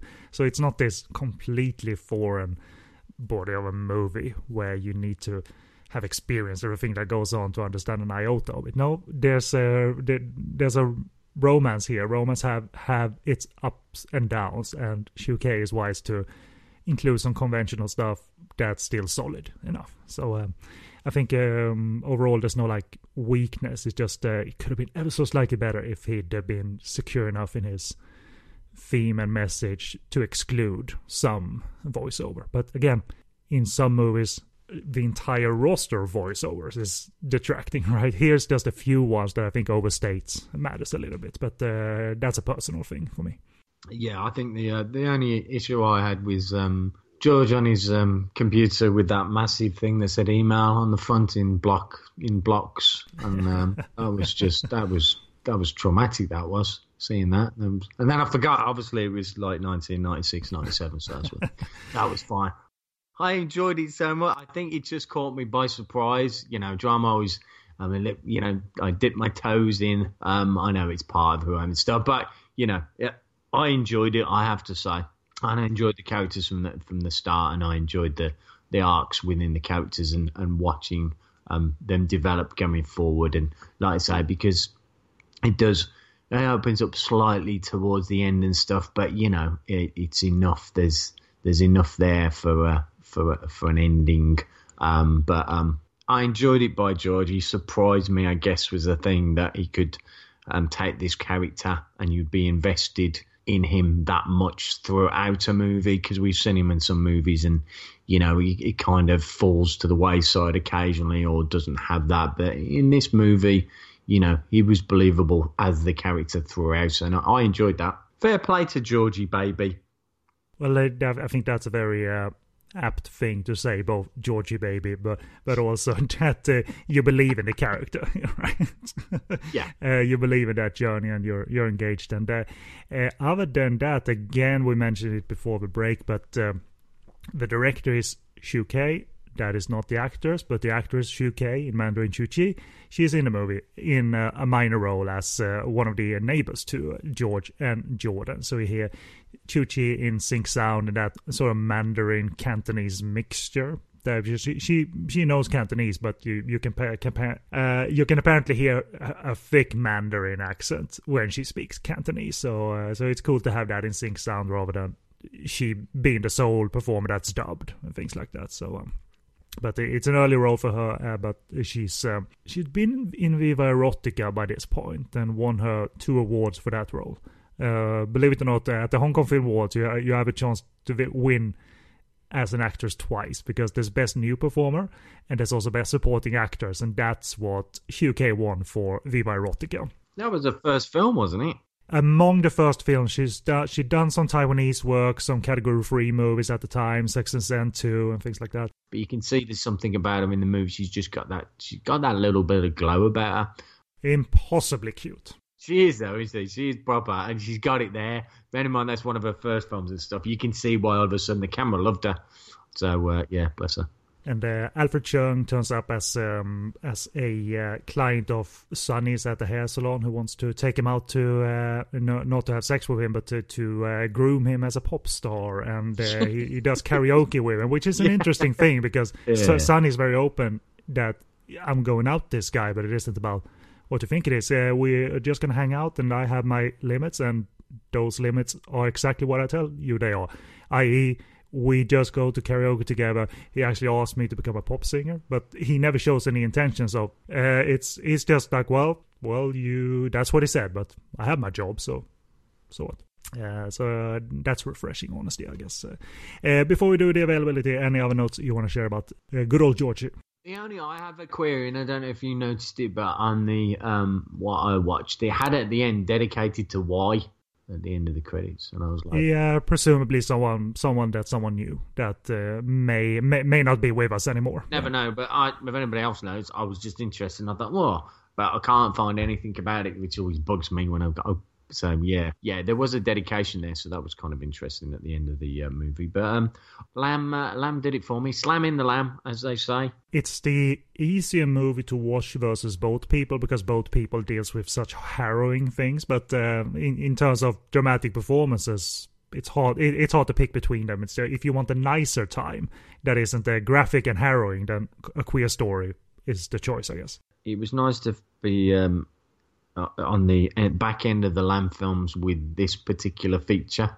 It was uh, enjoyable to start with Boat People and and, and almost end with this one. It was uh, it was good. So yeah, thoroughly enjoyable. Recommended, absolutely. And as for availability, I actually used to own this on DVD, the remastered DVD from Maya, but I guess I mean it's ten years ago now. I guess uh, I, I, guess I sold it or traded it back then because I still did those things, but I, I, I can't be bothered to do those things anymore. So maybe I didn't like it as much as I did this time because I'm I, I was kind of like, why didn't I keep it? Keep it. It's yeah, solid enough, man. That, I've done that. Mm. Uh, nowadays, it is a bit harder to find this particular DVD uh, from Maya, the remastered one, and secondhand prices, while not hugely expensive, are a bit too steep for my taste currently. I, I mean, if it had been twenty pounds, fine 50, 60, 70 pounds isn't fine. right.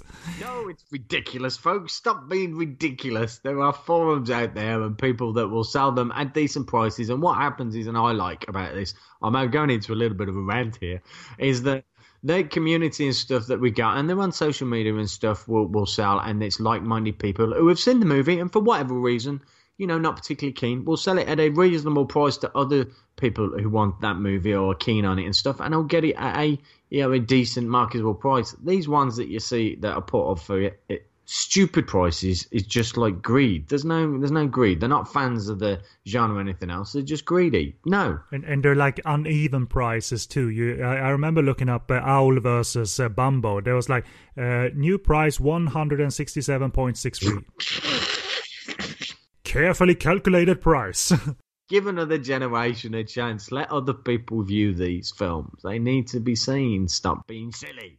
they're not the cure for cancer. These uh, these uh, elusive discs, uh, but uh, so I'll keep my eye out for a purchase that um, is more reasonably priced because I do want to own this DVD. So so th- therefore um, this viewing had to be acquired through download. I'm sorry to say, but hey, at least I'm looking to support the movie twice.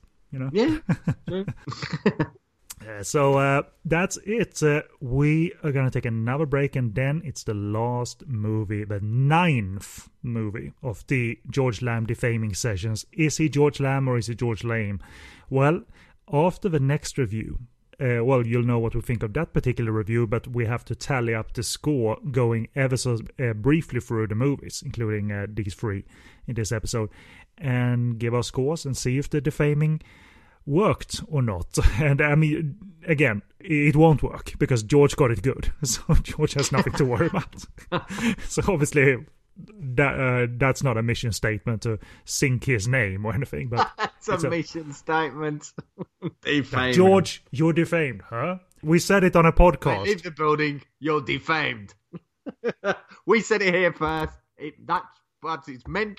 Social media will uh, write as such. Will Wikipedia it and make sure that everybody knows that it's defamed. We'll uh, Photoshop a uh, a sign that uh, hangs over George that says crudely photoshopped in defamed, and defamed is like written slightly outside of the sign, showing that it's a very bad Photoshop job. And every photo that's released to the media and social media shall have that sign above his head. Or like a cone on his head, right? A cone on his head or something. Yeah, counted. It's, it's with a moustache painted on. Um, okay, we're going down a different road. I'm sorry. But uh, we're gonna take another musical break, and after that, we are gonna review the last movie in this series. And the last movie is "It's a Drink, It's a Bomb" from 1985, and it's a Hong Kong Christmas movie. Per definition, it uh, it's set at Christmas. They say it's set at Christmas. There's not an ounce of snow in the movie, so. No, didn't see any snow anywhere. But uh, it's sort of the last Christmas movie I haven't covered on a podcast in some shape or form. I've always, well, well One Night in Mongkok, I think, but it's not a cheery movie. Uh, the Daniel Wu, Cecilia Cheung movie. It's a, quite a violent movie, but uh, it's it's set during Christmas and New Year's, so. But no George in that one, so we're gonna conclude with "It's a Drink, It's a Bomb" from 1985 after a musical break, which probably will include George's uh, requisite uh, canto pop number. So listen to that for 30 seconds, and we'll be right back.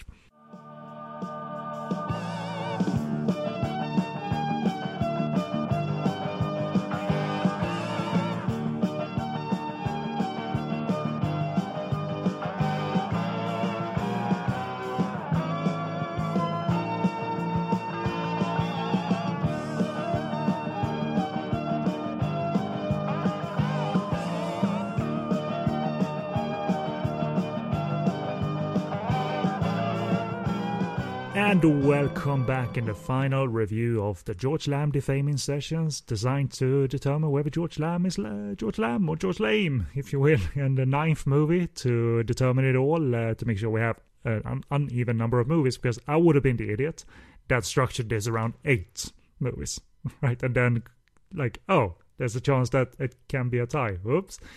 So it's a drink, it's a bomb from 1985 is the review that concludes it all and plot uh, from HKMDB and Mr. Blue's review of the film. Uh, Mr. Blue, Mr. Pink, Mr. Orange. yeah, I want Mr. Orange's review. Why am I Mr. Pink?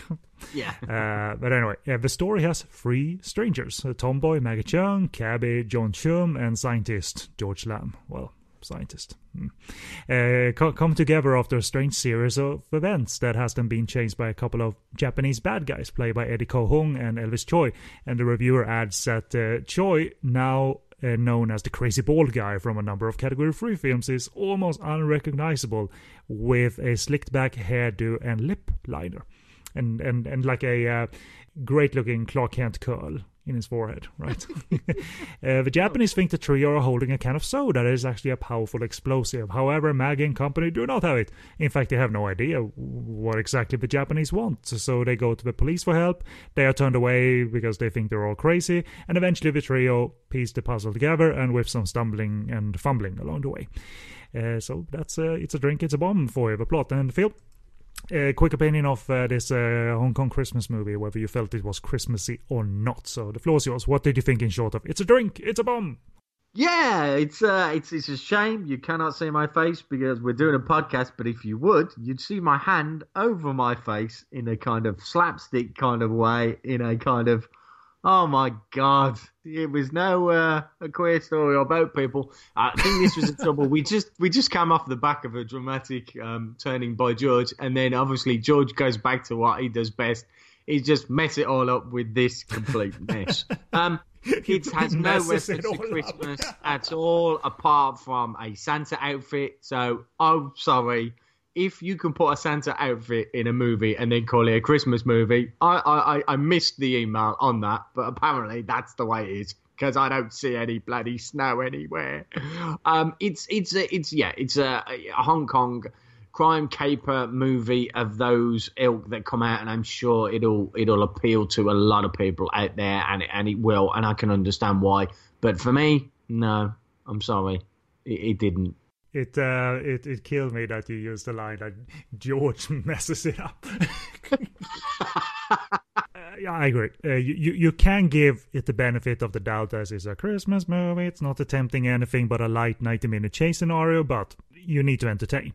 If you set up a trio of characters that is going to interact for almost 90 minutes, you would need to have some energy there, some chemistry between the leads in order for all, it all to be funny.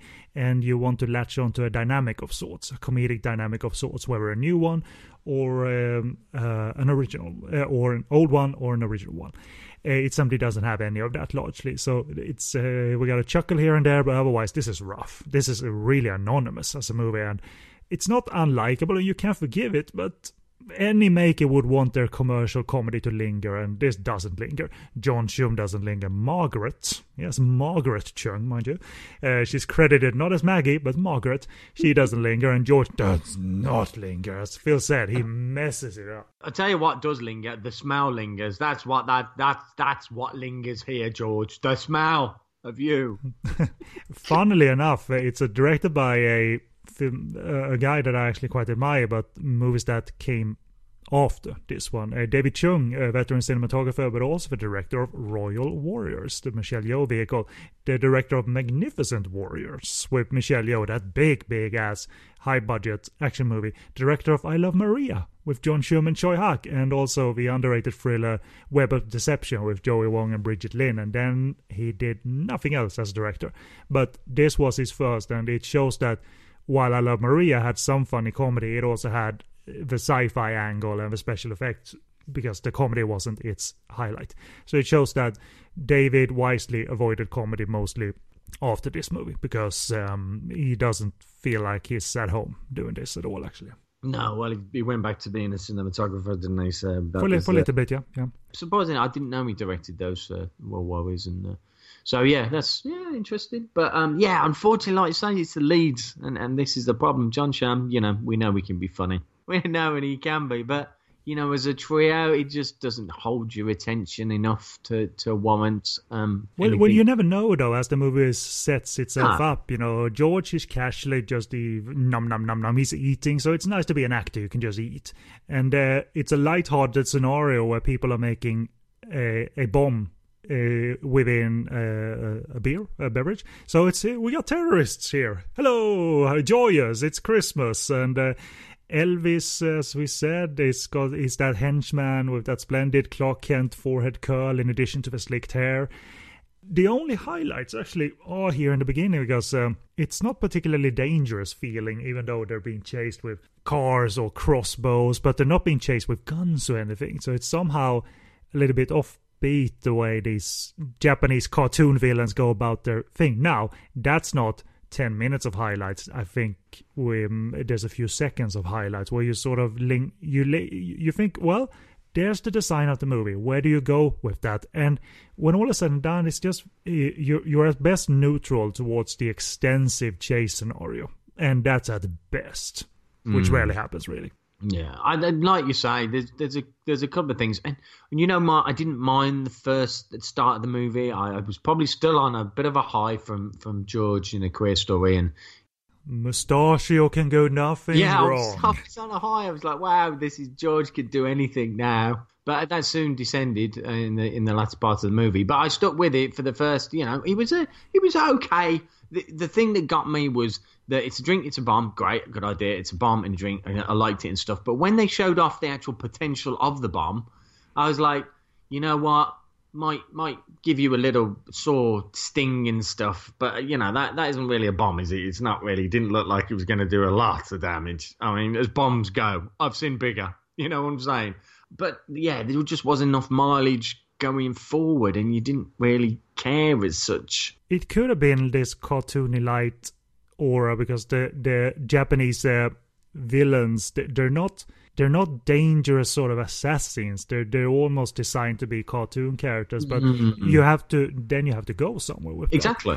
If anything, Eddie and Elvis they do okay because they sort of look badass. But he, here's the here's the key and the core, and Margaret, John, and George. And John, he's an acquired taste. John Shum. Um, he's a great producer, but um, comedically, I'm not always on board with his uh, style. It's almost like he prides himself on playing childlike characters. Uh, you can see it in Pom Pom with Richard. Mm, he's n- he's a cop in that one, but he's he's nigh on like mentally challenged in that one. Like he's a kid. He's like five years old. I got a gun, yo.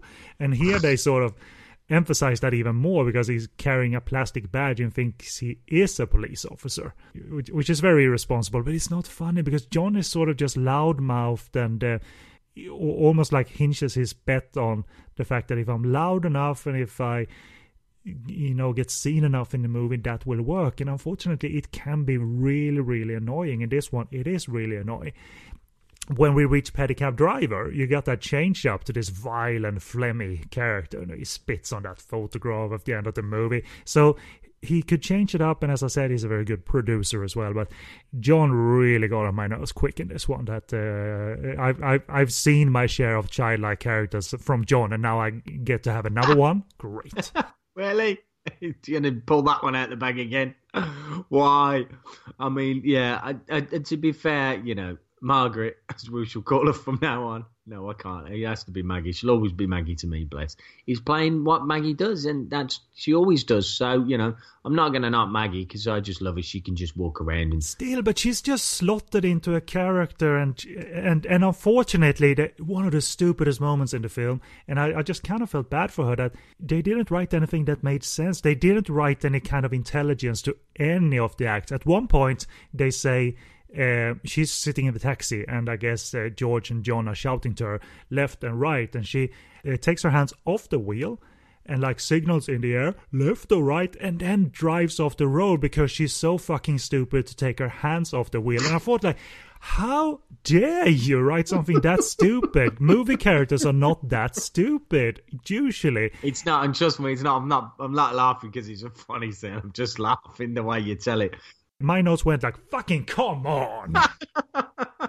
But the trouble, and here it is for me. My notes run out. She really crashed the car because she's I lost- stupid. I lost Oh. complete interest in the movie after about the half hour mark, and my notes were just non existent after that. I think I just scribbled a couple of things like why down, and then some smiley faces, and why just to cheer myself up as I was watching it.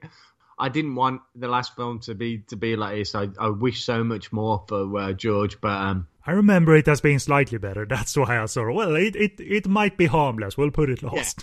it is. And, um, I know I'm slating it, but I just think after a power performance, you watch him in that, and then watch him in something like this where you know it just doesn't work, and maybe it's the writing. But but did you feel there was this, uh, you know, the banter and back and forth between them? Did that feel like it had any potential?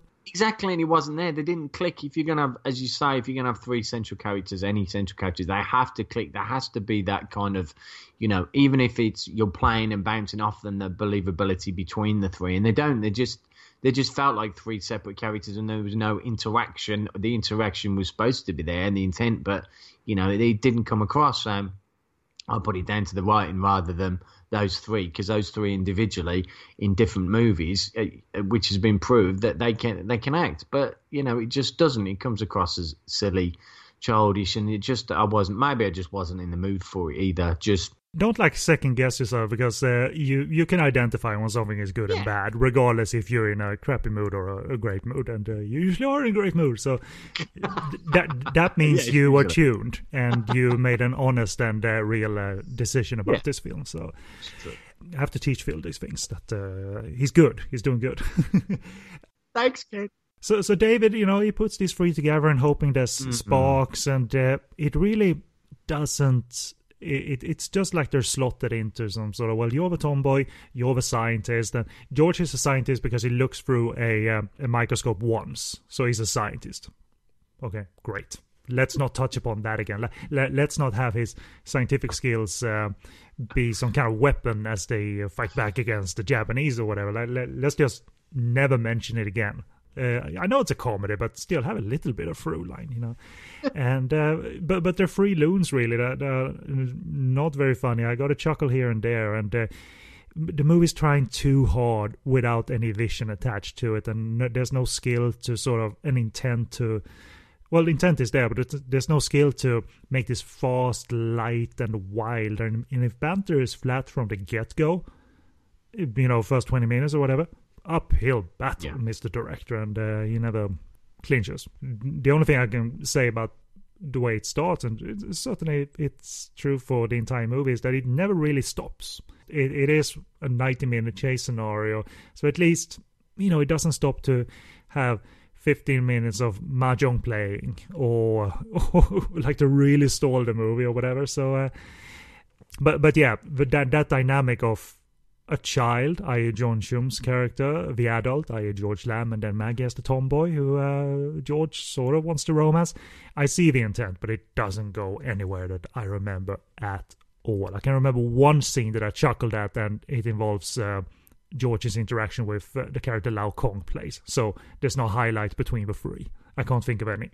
No, and there wasn't unfortunately anything there to keep you going, and you know you're in trouble with the movie after like 30 minutes when you check the runtime on it to see how long you need to put up with it. It was one of those that just went, mm, no, this just isn't going anywhere. I've, I've given it a good half hour. This just isn't gonna, it isn't gonna tick anything. There's no smile coming from my face. I'm not enjoying this. I'm not enjoying the characters. You just didn't, and and this is what you want. You want somebody, you want George to stand out and take control of the situation and act his socks off. And I mean, act, and you know, act can be a comedic performance, a dramatic performance, but you know, give something. And he, he hasn't got the the the width to do that, given even this you know dire script that he could stand out and he, you know, even his moustache can't save him in this feature. You do the job. yeah. Face furniture, do your thing. Yeah, do your thing. Wiggle, do something. My God. Uh, but, but again, tone wise, there, there's nothing wrong with designing this more as a farce rather than so, something dangerous. And and occasionally, the characters do the Japanese characters, Eddie Ko and Elvis Tsui, they do break through in that I can see they're designing them as cartoon villains because at one point Eddie Ko bursts through a window and it doesn't face him. It's just like um, he is uh, invincible, and uh, that that's a fun visual. And probably my only slight laugh was when they tried to uh, lock them in the store by pulling down the grate, the big uh, iron grate. Yeah, yeah, yeah. And Eddie steps through the door that's in that Yeah. grate anyway. That was a well timed visual gag. One, Phil. One. One. I do recall that bit. Yeah, exactly. Yeah, it was quite clever. So, so, so, so I didn't mind that it designed itself as farce rather than danger. I thought uh, as a concept, more than fine, but concept. Yeah.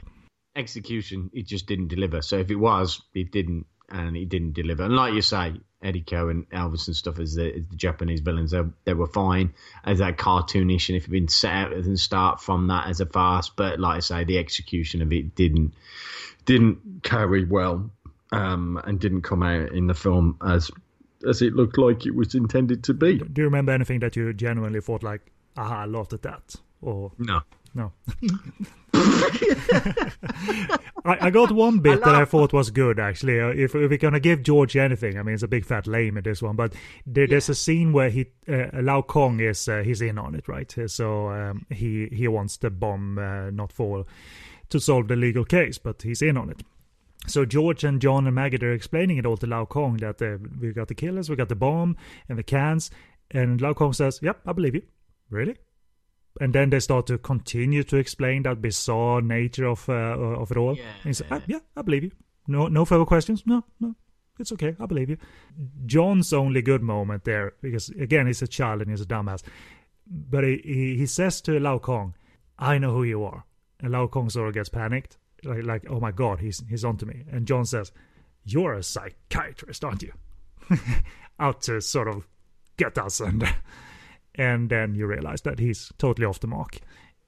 So one George moment in interaction with another actor, and one John mo- John moment when interaction with another actor. Does that say something? So if I have to pull something out of this the, this film and stuff, I quite enjoyed the scenes with uh, Paul Chun as like the inspector and stuff when they kept coming in to see him and they're explaining the situation. Yeah.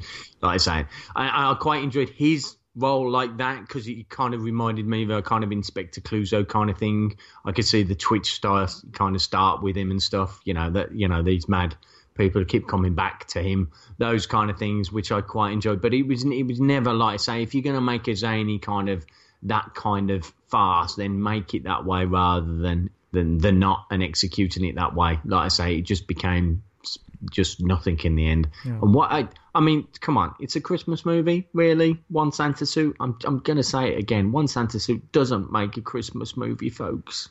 Yeah, Hong Kong doesn't have that tradition as such, you know. No. So uh, they're they're quite sparse those movies. Literally, even the movie Merry Christmas, uh, which is an enjoyable comedy with uh, Karl Maka and Baldy Jr. Uh, is in there from Aces Go Places and things like that. And the stars come and go, and it it's got a wonderful theme tune called Merry Christmas. you can't dislike believe, that. Yeah, not a lot of people would, Ken, but I do. You got a you got a secret crush on that movie going. I just I, I love the way you remember the lyrics as well. Merry Christmas, everyone. Da, da, da, Merry Christmas. it, it, it's, it's Cantonese in between. It's so- catchy. It's catchy. It yeah. is. Uh, so, but yeah. Uh, so, so again, you, you're sort of passively watching this movie go at best, and and George tries to be sort of quirky and wisecracking. You know, he's the adult, but that doesn't punch through either. This sort of wisecracking. Uh, uh, you know, he can't deliver the zingers as he did in Owl versus Bombo with a way better actor to bounce off. It's hard to stay mad at. It was a light Christmas release, but you can still disapprove of it heavily because it should entertain you within those parameters, and it simply didn't. So, Phil, have you changed your mind this time? Because sometimes you're like, well, well, well, now you say it.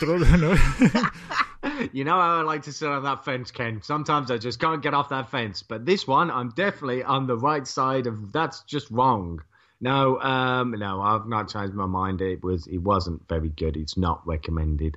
Um, please, if you like farces and comedy capers, I'm sure people will like that. You know, uh, from from that timeline and that kind of genre. Um, but for me, no, it wasn't. And and specifically because we're looking at George. No, George, naughty, naughty George. No. and uh, even in 1985, he could have had a good movie on his uh, filmography. Owl was made before, Boat People was before, so it was, it was not like George was building up towards the acclaim. No, he he, he had acclaim before. Let's just exit this one. I'm looking at the cast list here, and uh, like, uh, was Wu Ma in it? Well, maybe he was. I can't remember Wu Ma or Dennis Chan or Blackie Ko or even oh, well, Lowell Lo. I remember he was the uh, guy at the uh, amusement park where they had that can competition, and within all those cans were the bomb can and things like that.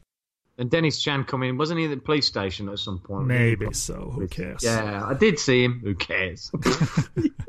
I like Dennis, but uh, yeah, yeah. So that's it. Uh, as for availability of It's a Drink, It's a Bomb, uh, the Universe DVD and the Joy Sales reissue, um, which is what we watched, uh, is listed as out of stock currently, and uh, I can only found, find sparse secondhand listings, and if so, again, 50, 60 pounds or more range per disc. So uh, what, what are you thinking? Like, uh, just give it away. It's a Christmas movie. Yeah, just give it. Yeah, just give it away, people. If you're gonna, don't buy it for that, please. Don't, don't do it.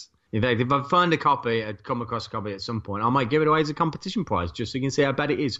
Um, no, actually, I won't. So, so no one needs to like make an effort in that competition. You just need to acknowledge that the competition exists and you're a winner. You're a winner. You, uh, yeah, it's just by stating the words banana, you can win. Uh, something like that. I don't know. Who who knows? I uh, I archived this in my uh, newly newly found uh, uh, like uh, big bags of discs, so I still have it, but um, it's not it, it's not gonna be rewatched anytime soon. And now I've done it for work, so uh, there's no there, there's no need to ever have it again. Uh, but th- that's it, and I mean we the movies are done. And if you followed the series and made your own notes, then then you'll know if we like George Lam and if and if we don't like George Lam. But uh, seeing as these episodes have been spaced out, Yeah. and uh, there's been nine movies, uh, I don't blame you for not keeping track. And we haven't like firmly expressed like the tally is this and this now. Uh, the longer the series ran on this uh, sort of examination of whether George has any qualities that I might have missed because in my mind it was always like he sucks the air out of movies all the time. And that's not true but in the grand scheme of things we looked at nine movies and which one were on the lamb side and which one were on the lame side i.e. right side wrong side. That's what it, what we're going to give to you now. But as we did with the Alan Tam series when we presented the score, so to say, that determines where we are mathematically in our like or dislike. I was like that. Uh, that uh, we treat it as so so cold. We're so cold. Like mathematically, he's good. Mathematically, sucks ass. uh, but what we did last time was that we rattled off our well, in that case it was Team time, not Team time, sort of randomly, and then counted sort of live on the show rather than. Um, so we there, there, there- there's still the element of surprise, uh, if you will.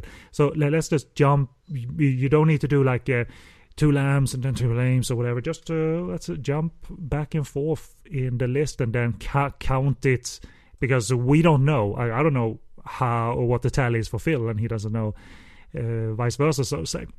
But if we start with the very very first movie, uh, All the Wrong Clues for the Right Solution, which was the period comedy directed by Tsui Hark, and you got the Teddy Robin George Lam pairing that we encountered at least two times in this series. I put that down as a lame one because uh, when when together it was a fun gangster comedy when Teddy and Robin were together, uh, Teddy and George were together. But when separated, especially when George was separated for a long time, it was weak, silly comedy that couldn't quite get into the lame column, if you will, uh, lamb column, if you will. So all the wrong clues for the right solution was a lame for me. Uh, what was your uh, what was your Italian sp- sponta- spontaneous memory of all the wrong clues? Yeah, and, and for me, um, we we start off on uh, uh, on the same foot, so to speak. It was uh, it was lame for me as well. It wasn't uh, it wasn't a good start to my initiation to George, and he was lame. And uh, if we jump to one of the movies uh, covered in this show, for instance, Queer Story was a firm lamb because they talk about responding to material, and uh, which George really did. And the, the Yeah. director kept the dra- drama natural, the emotions were earned and natural, and some of the biggest drama took place uh, off screen partly, but. Uh, it really affected me, and uh, I thought George was worthy of the praise in that one. Yeah, yeah, totally agree. Um, definitely uh, lamb there he was, uh, and one of his best performances across the series. I really enjoyed it. So yes, thumbs up from me on that one. And we might as well mention we, we mentioned Boat People, of course, uh, harrowing uh, and Hoy drama, and George really responded to the to the material in that one too, as the photographer in um, war torn and uh, politically charged uh, Vietnam, and uh, it's a new wave drama classic that is by no means easy to watch, but quite a crucial Hong Kong movie. And uh, George uh, earned stripes in an early role and uh, showed that director believed in him. That Ann Hui believed in him uh, big time. So um, even though he might have been a pop star mostly at that point in his career, she saw potential in him, and that's uh, one of the Hong Kong cinema classics uh, of uh, the 80s. Yeah, I think um, it was clever by um, Ken, by yourself, to put that as one of the first viewings because obviously, on the back of all the one clues, I thought, I'm in for a bumpy ride here. Are you ready to do another Lamb or Lame show, Phil? Oh, I don't know. I think I might be uh, cooking me tea that night. But the boat people dragged me back to boat people dragged. There was something there about George. This was my favourite film. Um, certainly, I've seen of his. Uh, and in this series, um, Boat People recommended for anybody that hasn't seen it. Absolutely, my favourite film um, was um, took me on the journey of uh, Lamb or Lame, and uh, yeah, definitely a thumbs up from me. And uh, randomly switching tack here, a, a bite of love. Fuck Duke Lee. God, I hate that movie. Um, that, that will be a reference to George's vampire Duke Lee. So yeah, so that that's a big old big old lame sync sound, partly UK set uh, vampire adventure with no fun or chemistry with his uh, leading lady Rosamund Kwan in that one. Wasted sync sound and Dolby surround for that one.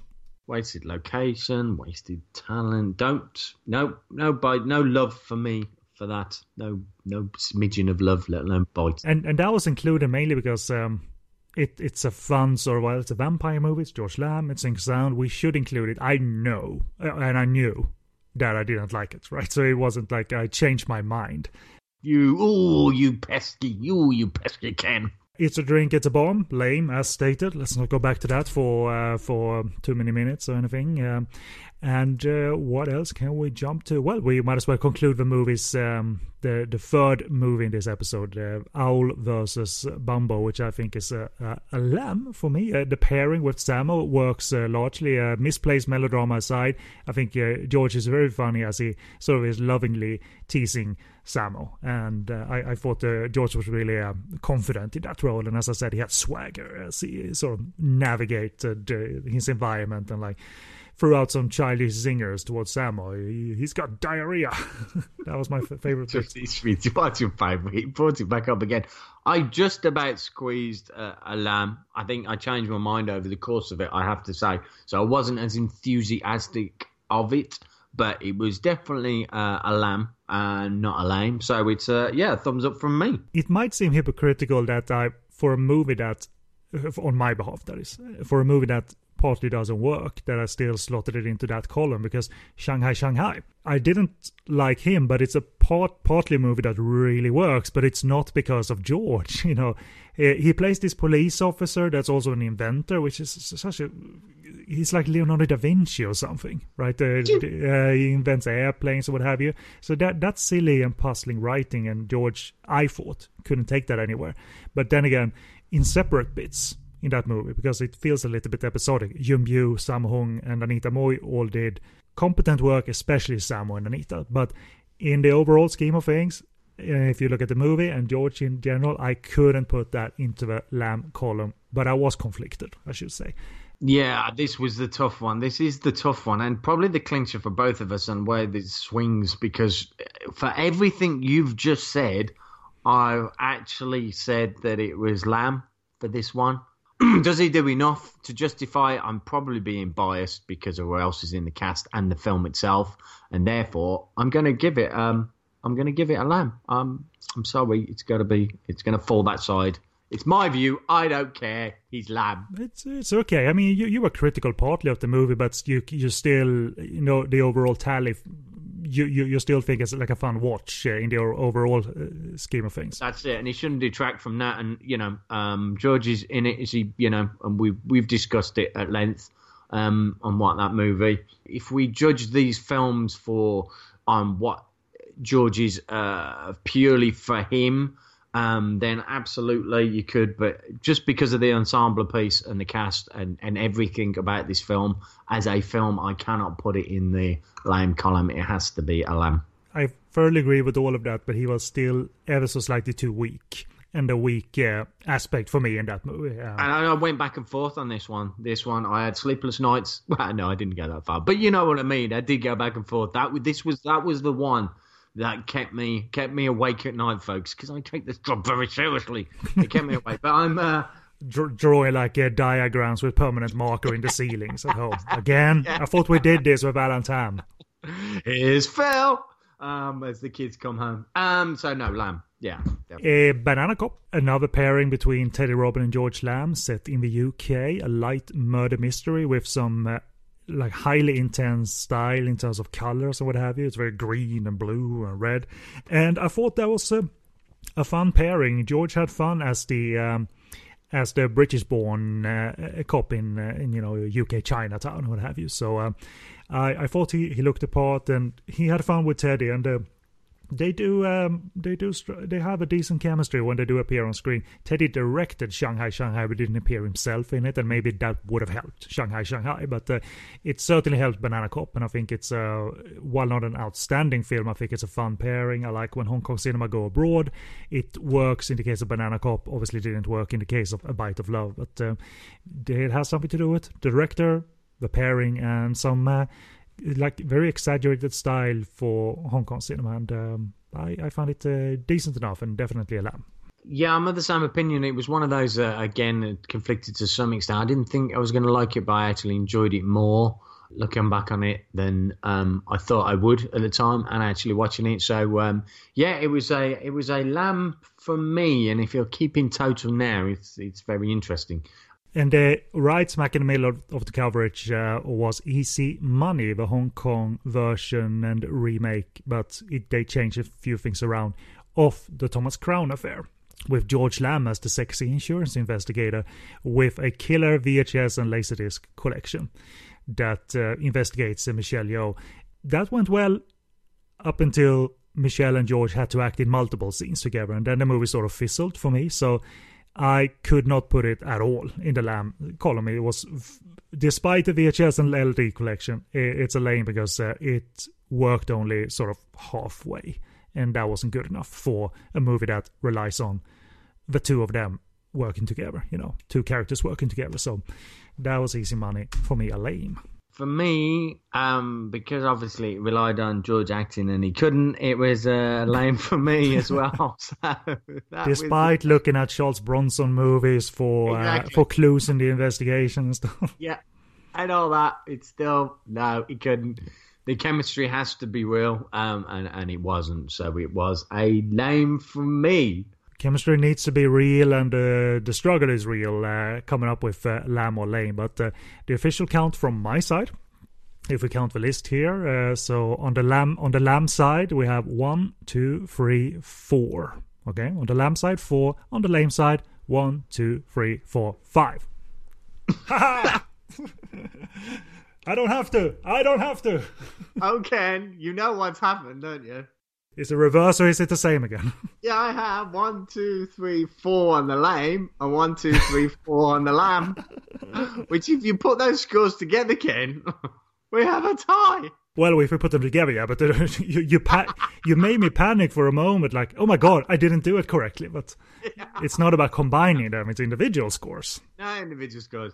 But if you did combine them, maybe we maybe maybe needs to be a bonus episode at some point, so we can disagree on one. Mm. it's a drink, it's a bomb redo. We're, we're, we're, we're individuals, folks. We are not attached to the hip. Some people think we are. We're just, you know, two heads, one body. How do you feel about um, your ultimate uh, decision then? You know, I'm quite surprised. I'm quite surprised. I think from the start and to the end, there was there was some some shockers in there um, throughout. But you know, I'm quite happy for George that I haven't defamed him because I think you know the boat people, a queer story, banana cop, and it goes to prove that George, you know, he's good at what he does when he puts his mind to it. It was close. I mean, you could say, folks, you could say Shanghai Shanghai tipped it and that way and stuff. He could have gone the other way. He didn't for me. And I'm quite pleased for George. I'd just like to receive this award on behalf of George um, that uh, Moustache shall carry on um, with me and um, and all who sail with him all all it is, all of this is fair to, and it's not like I'm just because I'm in the lame column that I'm gonna exclude what I liked because what I liked I really yeah. liked, and especially knowing that I sort of was of the firm 100% opinion that he sucks the life out of every movie he's in. He messed it up again. uh, I'm glad that these dramas that I've seen before that they um, really stood out to me because they tend to do feel when you when you do the work, when you do a little bit of more focused work, which this ultimately is, despite being fun to chat about movies, but ultimately it is work. But you, you yeah.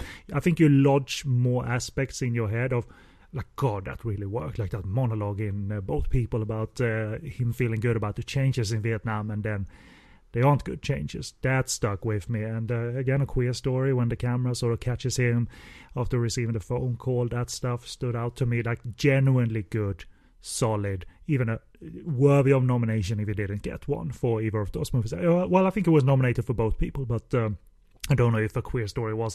At 1997, by the way, for a queer story, that was it was, it was a tough crowd to be nominated in drama wise and art wise because it was the same year as Fruit Chan's made in Hong Kong and Wong Kar Wai's Happy Together I think was the same year as well uh, and, and I think those they were the competitors a little bit more uh, made in Hong Kong was the best movie that year definitely uh, my point is I'm happy to return to the drama I liked and I'm happy to return to the comedies I liked so we ultimately don't uh, we, we don't need to walk away like in my case like haha, I'm allowed to fume now. it's right. And you're like not saddled with the fact that you need to be 100% positive all the time now because mathematically it's not that. It's all good fun, but as uh, people have stated on the forums and what have you, it's kind of a valid examination because you get to yeah. half re-evaluate to see if your views were, in my case, kind of over exaggerated that he's not as bad or is he as bad and we do it when all is said and done at a mature enough level. You know what I mean? Like, like I don't have Raspberry sound uh, sound cues or what have you ready for whenever Duke Lee appears on screen. so, uh, but but for you going in blind into some of these movies and aware more of George Lam's participation in Shanghai Shanghai, despite rewatching that, I, I I get the sense that that new focus, that specific focus, is is kind of fun to do. It's a little twist on things. Yeah, exactly. Yeah, yeah, it is fun. I think they've finally opened up um, to some films that I'd not seen. Uh, I, you know, Sacre, Sacre Blah. I'd not seen Boat People. My God, why did I not watch that movie? Blah. And some of the dramas, you know, that I've been, you know, I've seen um, are welcome to add to my, you know, for my viewing pleasure, which is great. And you know that, that, things like that, that deserve to be seen. It's opened my eyes to those actors that are, you know, that I've possibly seen in movies such as Shanghai Shanghai, but not noticed them there really because I'm not focusing on that. All of a sudden, you put a, a focus on um, a certain actor and then all of a sudden you you look at them in a in a movie and you spot them and you start to see other things within the movies that I you know, rewatch again, which is great. So yeah, it's been fun. Um, I'm happy for George. Like I say, I'll accept the uh, the award on his behalf. Um, uh, and um, I don't think he needs anything else. I mean, he, he's he's got a wonderful wife, and he's probably got some uh, trophies from singing and stuff like that. So he's alright, isn't he? And he's got his moustache still, so uh, he'll be all bless him. Conceivably, he could come on the show because George's English is impeccable, right? So we would be able to interview him. So we should ask him. I don't think so. Why have we not? Why have we not asked him? Come on, uh, somebody will have his number. We can just ring him up, surely.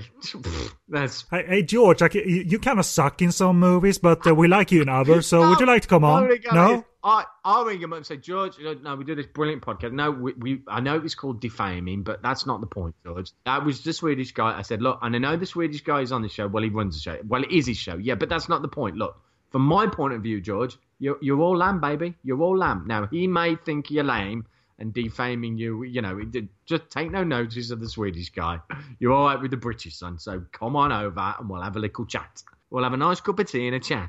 Uh, well, wouldn't it be nice? You know, you know, would, would be lovely. I would uh, would love to. Uh, to uh, go back from the beginning and uh, track his career uh, onwards. I mean, I mean, in all seriousness, if that were to happen, I would have more interest in um, how someone like that balances movies versus singing, right? And how much of a toll that takes on persons because yeah, you always get the impression that, but maybe they took individual breaks, but you sometimes always get the impression that Andy Lau did dual careers, Anita Mui did dual careers because movies, music, movies, music, movies, music, yeah, stadium tours, movies. yeah, you said you balance all that and and have a there is a life outside of all that that you need to get on with as well. How do you, yeah. you, well, how do you catch a respite? I know I've spoke to Jackie around that and stuff, and you know, um, we do have conversations. And if finding restful time for him, he's always got things on his mind and stuff.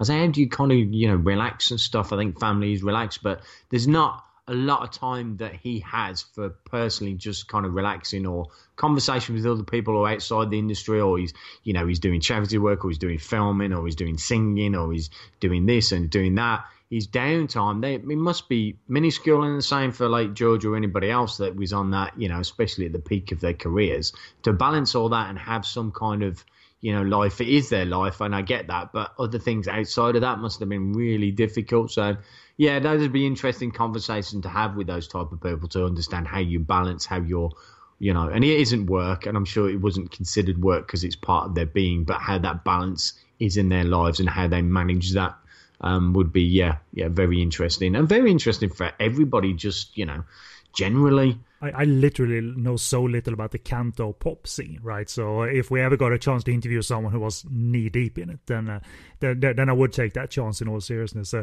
I remember the person who should not be named who did all those commentaries for Hong Kong Legends uh, Yeah. talked about uh, Eddie Ko. Uh, speaking of uh, "It's a Drink, It's a Bomb." Mm. Who, who wasn't, as far as I know, a singer, uh, but he he did a, a lot of movies, and he related a story that, if true or not, doesn't matter. It's an amusing one. That Eddie Ko uh, didn't go home for a couple of weeks at the stretch in his life because he, was from movie set to movie set to movie set, maybe sleeping in vans and crap. So yeah, yeah. away for weeks doing multiple movies when he's at home, i.e., in Hong Kong. yeah yeah exactly So it, it, it was the truth for, for a while, and I'm sure George, George and both Sally, his wife, they uh, they were pushing themselves uh, creatively, both uh, on on stage and on screen. So, yeah absolutely uh, but at any rate, cool. Um, you do deserve some kudos for sort of indulging me, but also understanding the the uh, purpose of uh, an examination in a series such as this. And I can't think of any other actor currently that I dislike with such a venomous sort of like Alan Tam or George Lam. So if we're gonna do something like this again, I need to come up with someone else to hate. you can't come up with someone to hate i'm sure you'll find Like someone. like John Shum. Well, no, well uh, I I I think I know the count already when it comes to John. Like Pedicab Driver, yay, and he was a producer on An Autumn's Tale, so I guess yay. And Yeah, I can't think of anything Yeah. else. yeah exactly yeah yeah you have to find something or someone that um yeah you re-examine um across the piece but no it's fun um obviously uh, my education um was the uh, alan tam series uh and the uh, Lamb or Lamb series was just an extension of that. So I've enjoyed it, and I hope obviously everybody else has enjoyed listening to it. And uh, I hope you will look up some of the movies that appeal to you, listening to us, whether we like them or not. And uh, hopefully you can get them for reasonable prices. But thank you everybody for supporting this little sidetrack. I think uh, it's um, it's fun variation on the um, because we- we're not talking majorly known movies necessarily.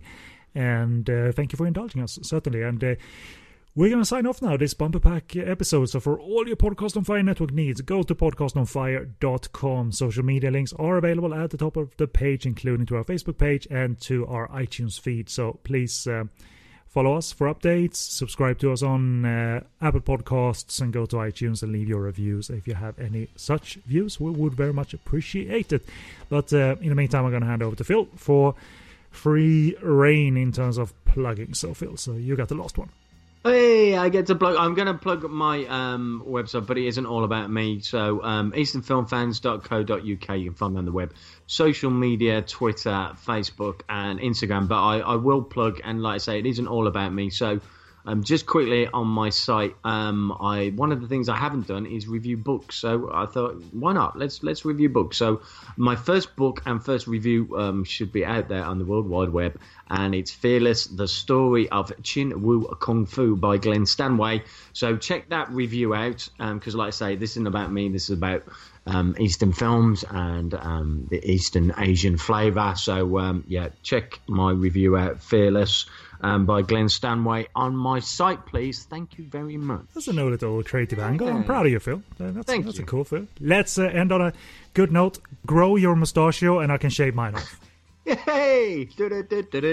Mustachio, mustachio. I've got to grow a mustachio. You can probably do it. I'm like the worst like beard and mustache grower in the world, and uh, you wouldn't want to see face furniture like that on me. Plus the mohawk, Face furniture. contrasting elements. You know what I mean? So keeping it clean, so to say. At any rate, thank you very much, Phil. We're gonna get you on a show where we review movies properly. You know, so sometime in the future. Yeah, because these we didn't review properly. We were just half-assed with them. But we'll do some proper ones. We'll do some real movies next with real actors in. Oh no, George Lam is in this one as well. Oh, no, Dad. No, no. Thank you very much, Phil. I've been Kennedy, and uh, with me was indeed Phil G of Eastern Film Fans. So, sign off in the best way you can think of, in the most joyous, jovial way you can think of. Oh, mustachio, mustachio. He's got a mustachio. His name is Lamb. Mustachio. We're all Team Lamb. Yay! Merry Christmas. Da da da da da da da da.